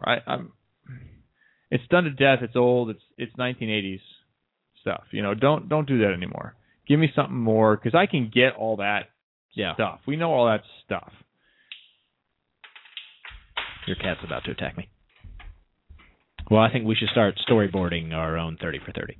I don't have a 30 for 30 idea. I've got a different idea, and I want to do it. We just need sponsors. I'm going to try and make some inroads this week. What about ASICS? So you have some new shoes. Yeah, I got some fancy shoes. You like the colors? I do. Did you buy them, or... Yeah, I bought those. No, I have to buy shoes nowadays. Sadly. All right, I think we're going to miss Jim Moore, unfortunately. But undoubtedly, good luck. Undoubtedly, he got busy with preparing for his Final Four appearance, first one for the Oregon Ducks. And congratulations to Coach Moore for, Geeter mentioned earlier on this program, taking what was a doormat and turning it into the castle. Jim Moore's done an incredible job with that program. Very impressive. It's been fun to watch his team. I saw his team quite a number of times this year, including their first Pac-12 match against Oregon State. Mm-hmm. Got an opportunity to see Brenner, Fisher, Bergsma, Kanace Finley, Lauren Plum, all these players up close, Williams. Just a really nice group of players. They've done a nice job of being a team and playing that team volleyball that we talked about a little bit today. I wish them the best of luck. They were my pick from week one. They were. All the way through, and I'm going to stick with that pick. I think they beat Penn State. Thanks to Russ Rose, though, for coming on. We talked about this, no matter who wins this national title, I think it's a good story for volleyball. It's a good narrative. It'll be well publicized. I'm sure ESPN will do a great job with the broadcast, as they normally do with the semis and the finals. ESPN2, correct, is what it could be on, I believe. I think that's what the commercials have been saying. Okay. Yeah, there's a lot going on in sports, but I think ESPN does. There have been some complaints about some of the earlier rounds. I think they do a great job with the semis and the finals. I'm looking forward to seeing those live in person, and then I will be back here. I will be watching the finals on TV like everybody else. And then Monday, our last show of the year. Monday's the last show of the year, so get your votes in now for the Netties. We'll throw that up there. Your categories: Person of the Year, National Team Athlete of the Year, men and women. Can I nominate myself? Biggest disappointment, biggest surprise, Team of the Year. Coach of the Year. I think we've gone kind of all those directions. And then it's our fourth man of the year. Our fifth man of the year? Yeah, volleyball person of the year. No, for our own show. That last year, Jay won, I believe. Oh. Or Rosenthal won. Oh, our fifth man of the year. Fifth man of the year, that's right. I don't remember. What do we call him? I can't remember. We had to go back and review the names from last year. Fifth man of the year. So, Reed Pretty, if you're still listening, please go back and review last year's final show, the Netties, and give us the rundown. I think you and I should win an award because we basically carried this show all year long. Peter came in and out. Reed, who knows where Reed is right now? He's in a bunker somewhere. Kind of like the movies, Jeremy. Don't give me the obvious. Everyone knows we're carrying this show. Gotcha. I don't need the obvious. I did it for 4 weeks by myself while you guys were at the Olympics. Yeah. So you, in effect, just know this. You're not getting an award. Well, I will give myself an award. You're not winning an award. But know that when the award is given out for fifth man, fourth man, whatever it is, you made that happen for that guy through those 4 weeks. 100%. You're a part of his success. No, they should be. He probably should buy you an Asahi bowl, and you can eat 1,200 calories of chocolate pudding. In their thank you speech, I should be mentioned. Yes. Yes, for sure. Yes. And maybe he should wear a little button, Ruchet for president. Little Fat Jeremy. Little Fat Jeremy. I liked your pictures, Little Fat Jeremy, on the helipad. Those were cool. Oh, thanks. So where can people pick up your music if they're interested? Oh, they could multiple places, but the new thing that I'm doing right now is the suicidedoors.com. Go check it out. I like that. Thanks. You should get Suicide Doors on your Volvo. I'm waiting on the next car. For one of those photo shoots, a friend of mine had a 1965 Lincoln Continental with Suicide Doors. Yeah. It was all black. Ugh. I got to drive it too. It was like floating. It was awesome. It's like getting on this couch except you got a wheel in front of you. Yes, it was. I mean, it was legit. Nice. But the Suicide Doors were a DJ production team, so we're making our own music. We can perform live. It's fun. Cool. Yep. All right, check it out, and check out our program. We're coming up Friday. We'll have a great all-star studded show. We'll try and get you a guest list as soon as we can establish it, but I'm flying in Wednesday night, going to be there Thursday, trying to put the guest list together. Undoubtedly, it'll be fun. We've always had great people, Hugh McCutcheon, Kevin Hambley. I'm trying to think of some of the folks we've had over the years. We've had all kinds of different coaches sit in. We had Destiny Hooker actually sit in last year. She was there signing autographs with a lot of good guys. So and women. We had Ann Cortez in last year. We'll see if we can make that happen again this year. Of course, hosting, big deal for Louisville and for volleyball. So Louisville, KFC Yum Center hosting. We will be there, and then we'll be back next week with the last show of the year. Is that really the name of it? KFC Yum Center. Like the yum is actually in there. Yeah, because that's the brand now. Okay. Yeah. That's their company, Jeremy. Multi-billion-dollar global entity. No doubt. I just didn't know the yum was actually really in there. KFC Yum Center. It's awesome. Yeah. The treats better be good. Taco Bell inside. What's the logo look like? I don't know. I'll let you know. When you say yum. Yum? Speaking of which, there's a care package coming for me while you're in Louisville, so make sure you leave enough room in your suitcase to bring it back. Oh, okay. Yep. All right. I can't carry 6 cases of coconut water. No, I already got that. Just so you know. Yeah. All right. Kevin and Jeremy signing off. The Net Live. Thanks for being here. We'll talk to you Friday. The best college volleyball in the country is coming to Louisville, and you'll want to be there up close to take in all the action. Cheer for every point, witness every rally, experience it live at the 2012 NCAA Division I Women's Volleyball Championship. Hold on. Hold the presses. Sorry, commercial. Hold the presses. Hoping nobody. We will come back to that commercial in just a second. If you're on the chat board, stay there. Stay with us. This may require an edit online. I believe, Jeremy. Hopefully this is the right number. I'm checking here. I had a little ring going on here. Can we just get right to it? No, on my phone. Yep, get right to him. We know he's a busy man because he's at Oregon. They're headed for their very first Final Four. Head coach Jim Moore on the line. Coach. Hi there. I'm so sorry. We had mixed up and they changed practice on us and all kinds of crazy stuff. So I apologize for running all over and making you run around. I apologize a lot. Worries. I'm glad we hung on and just kind of, shot it for a while here, and we ended up getting you on because we were looking forward to hearing from you. And I know our fans were looking forward to hearing about your program and their very first trip to the Final Four. This has to be huge, not vindication, but gratification for you and your wife to take a program and turn it around and put it in the national championship conversation. Yeah, it's great. It's wonderful. I like to think that we're not done, but it's good to be here. We're happy to be here for sure. Yeah, you better not be done because I picked you to win the national championship. But if I'm going to win our little bet here, then you have to take it home. The Oregon Ducks must win. I wanted to ask you about the last round you played Nebraska in Nebraska. How did you prepare your kids for that match in that place? That's a good question, but I think the preparation happened throughout the course of the year. It didn't happen just in that match, and it's happened over the course of their career.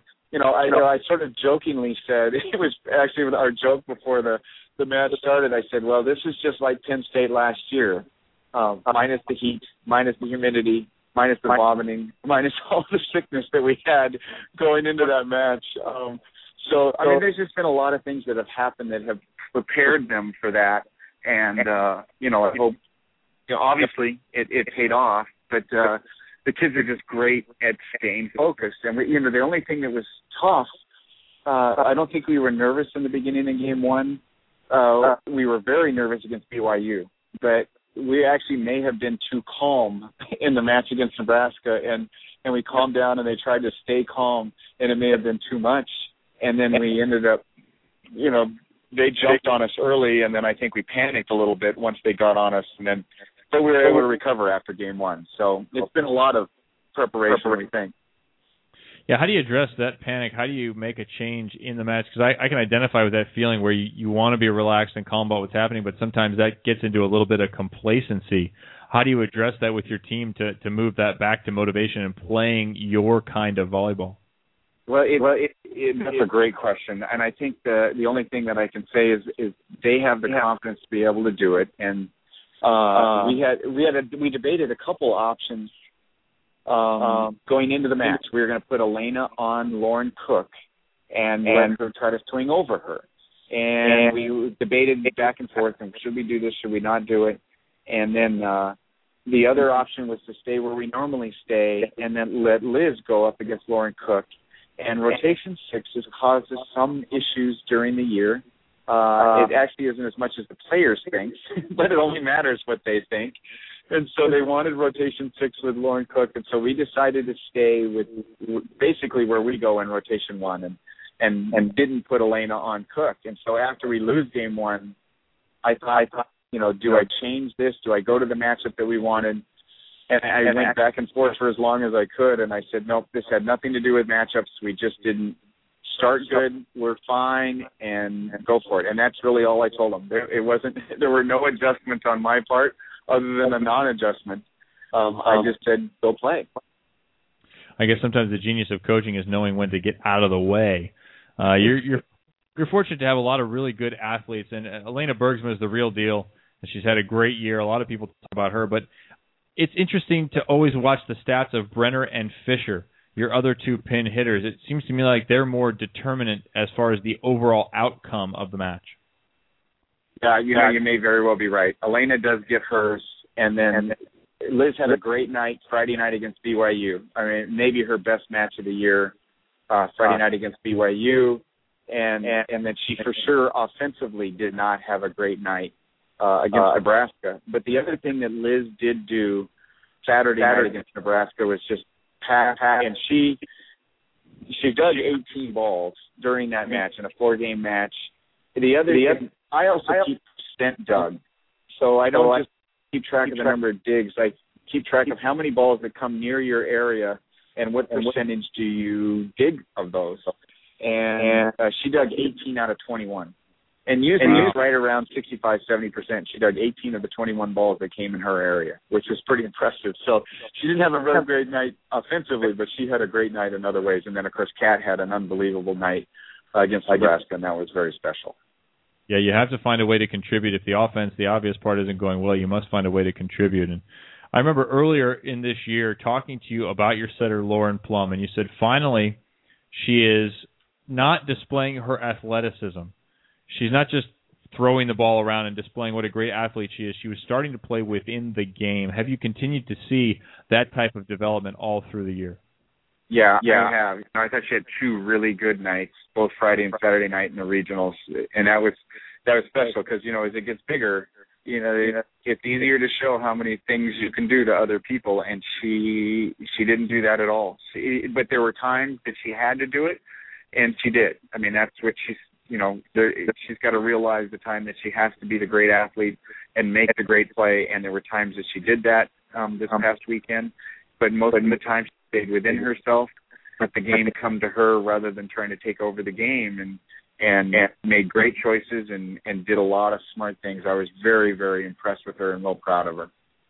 In that match against Nebraska, you said you made no adjustments. You just had the kids play, and your offense is rather unique. There is a lot of control for different kids out there. Is that one of the advantages to the way you run your offense is that the power center is not you? It's actually on the floor with that group that's on the floor at any one time?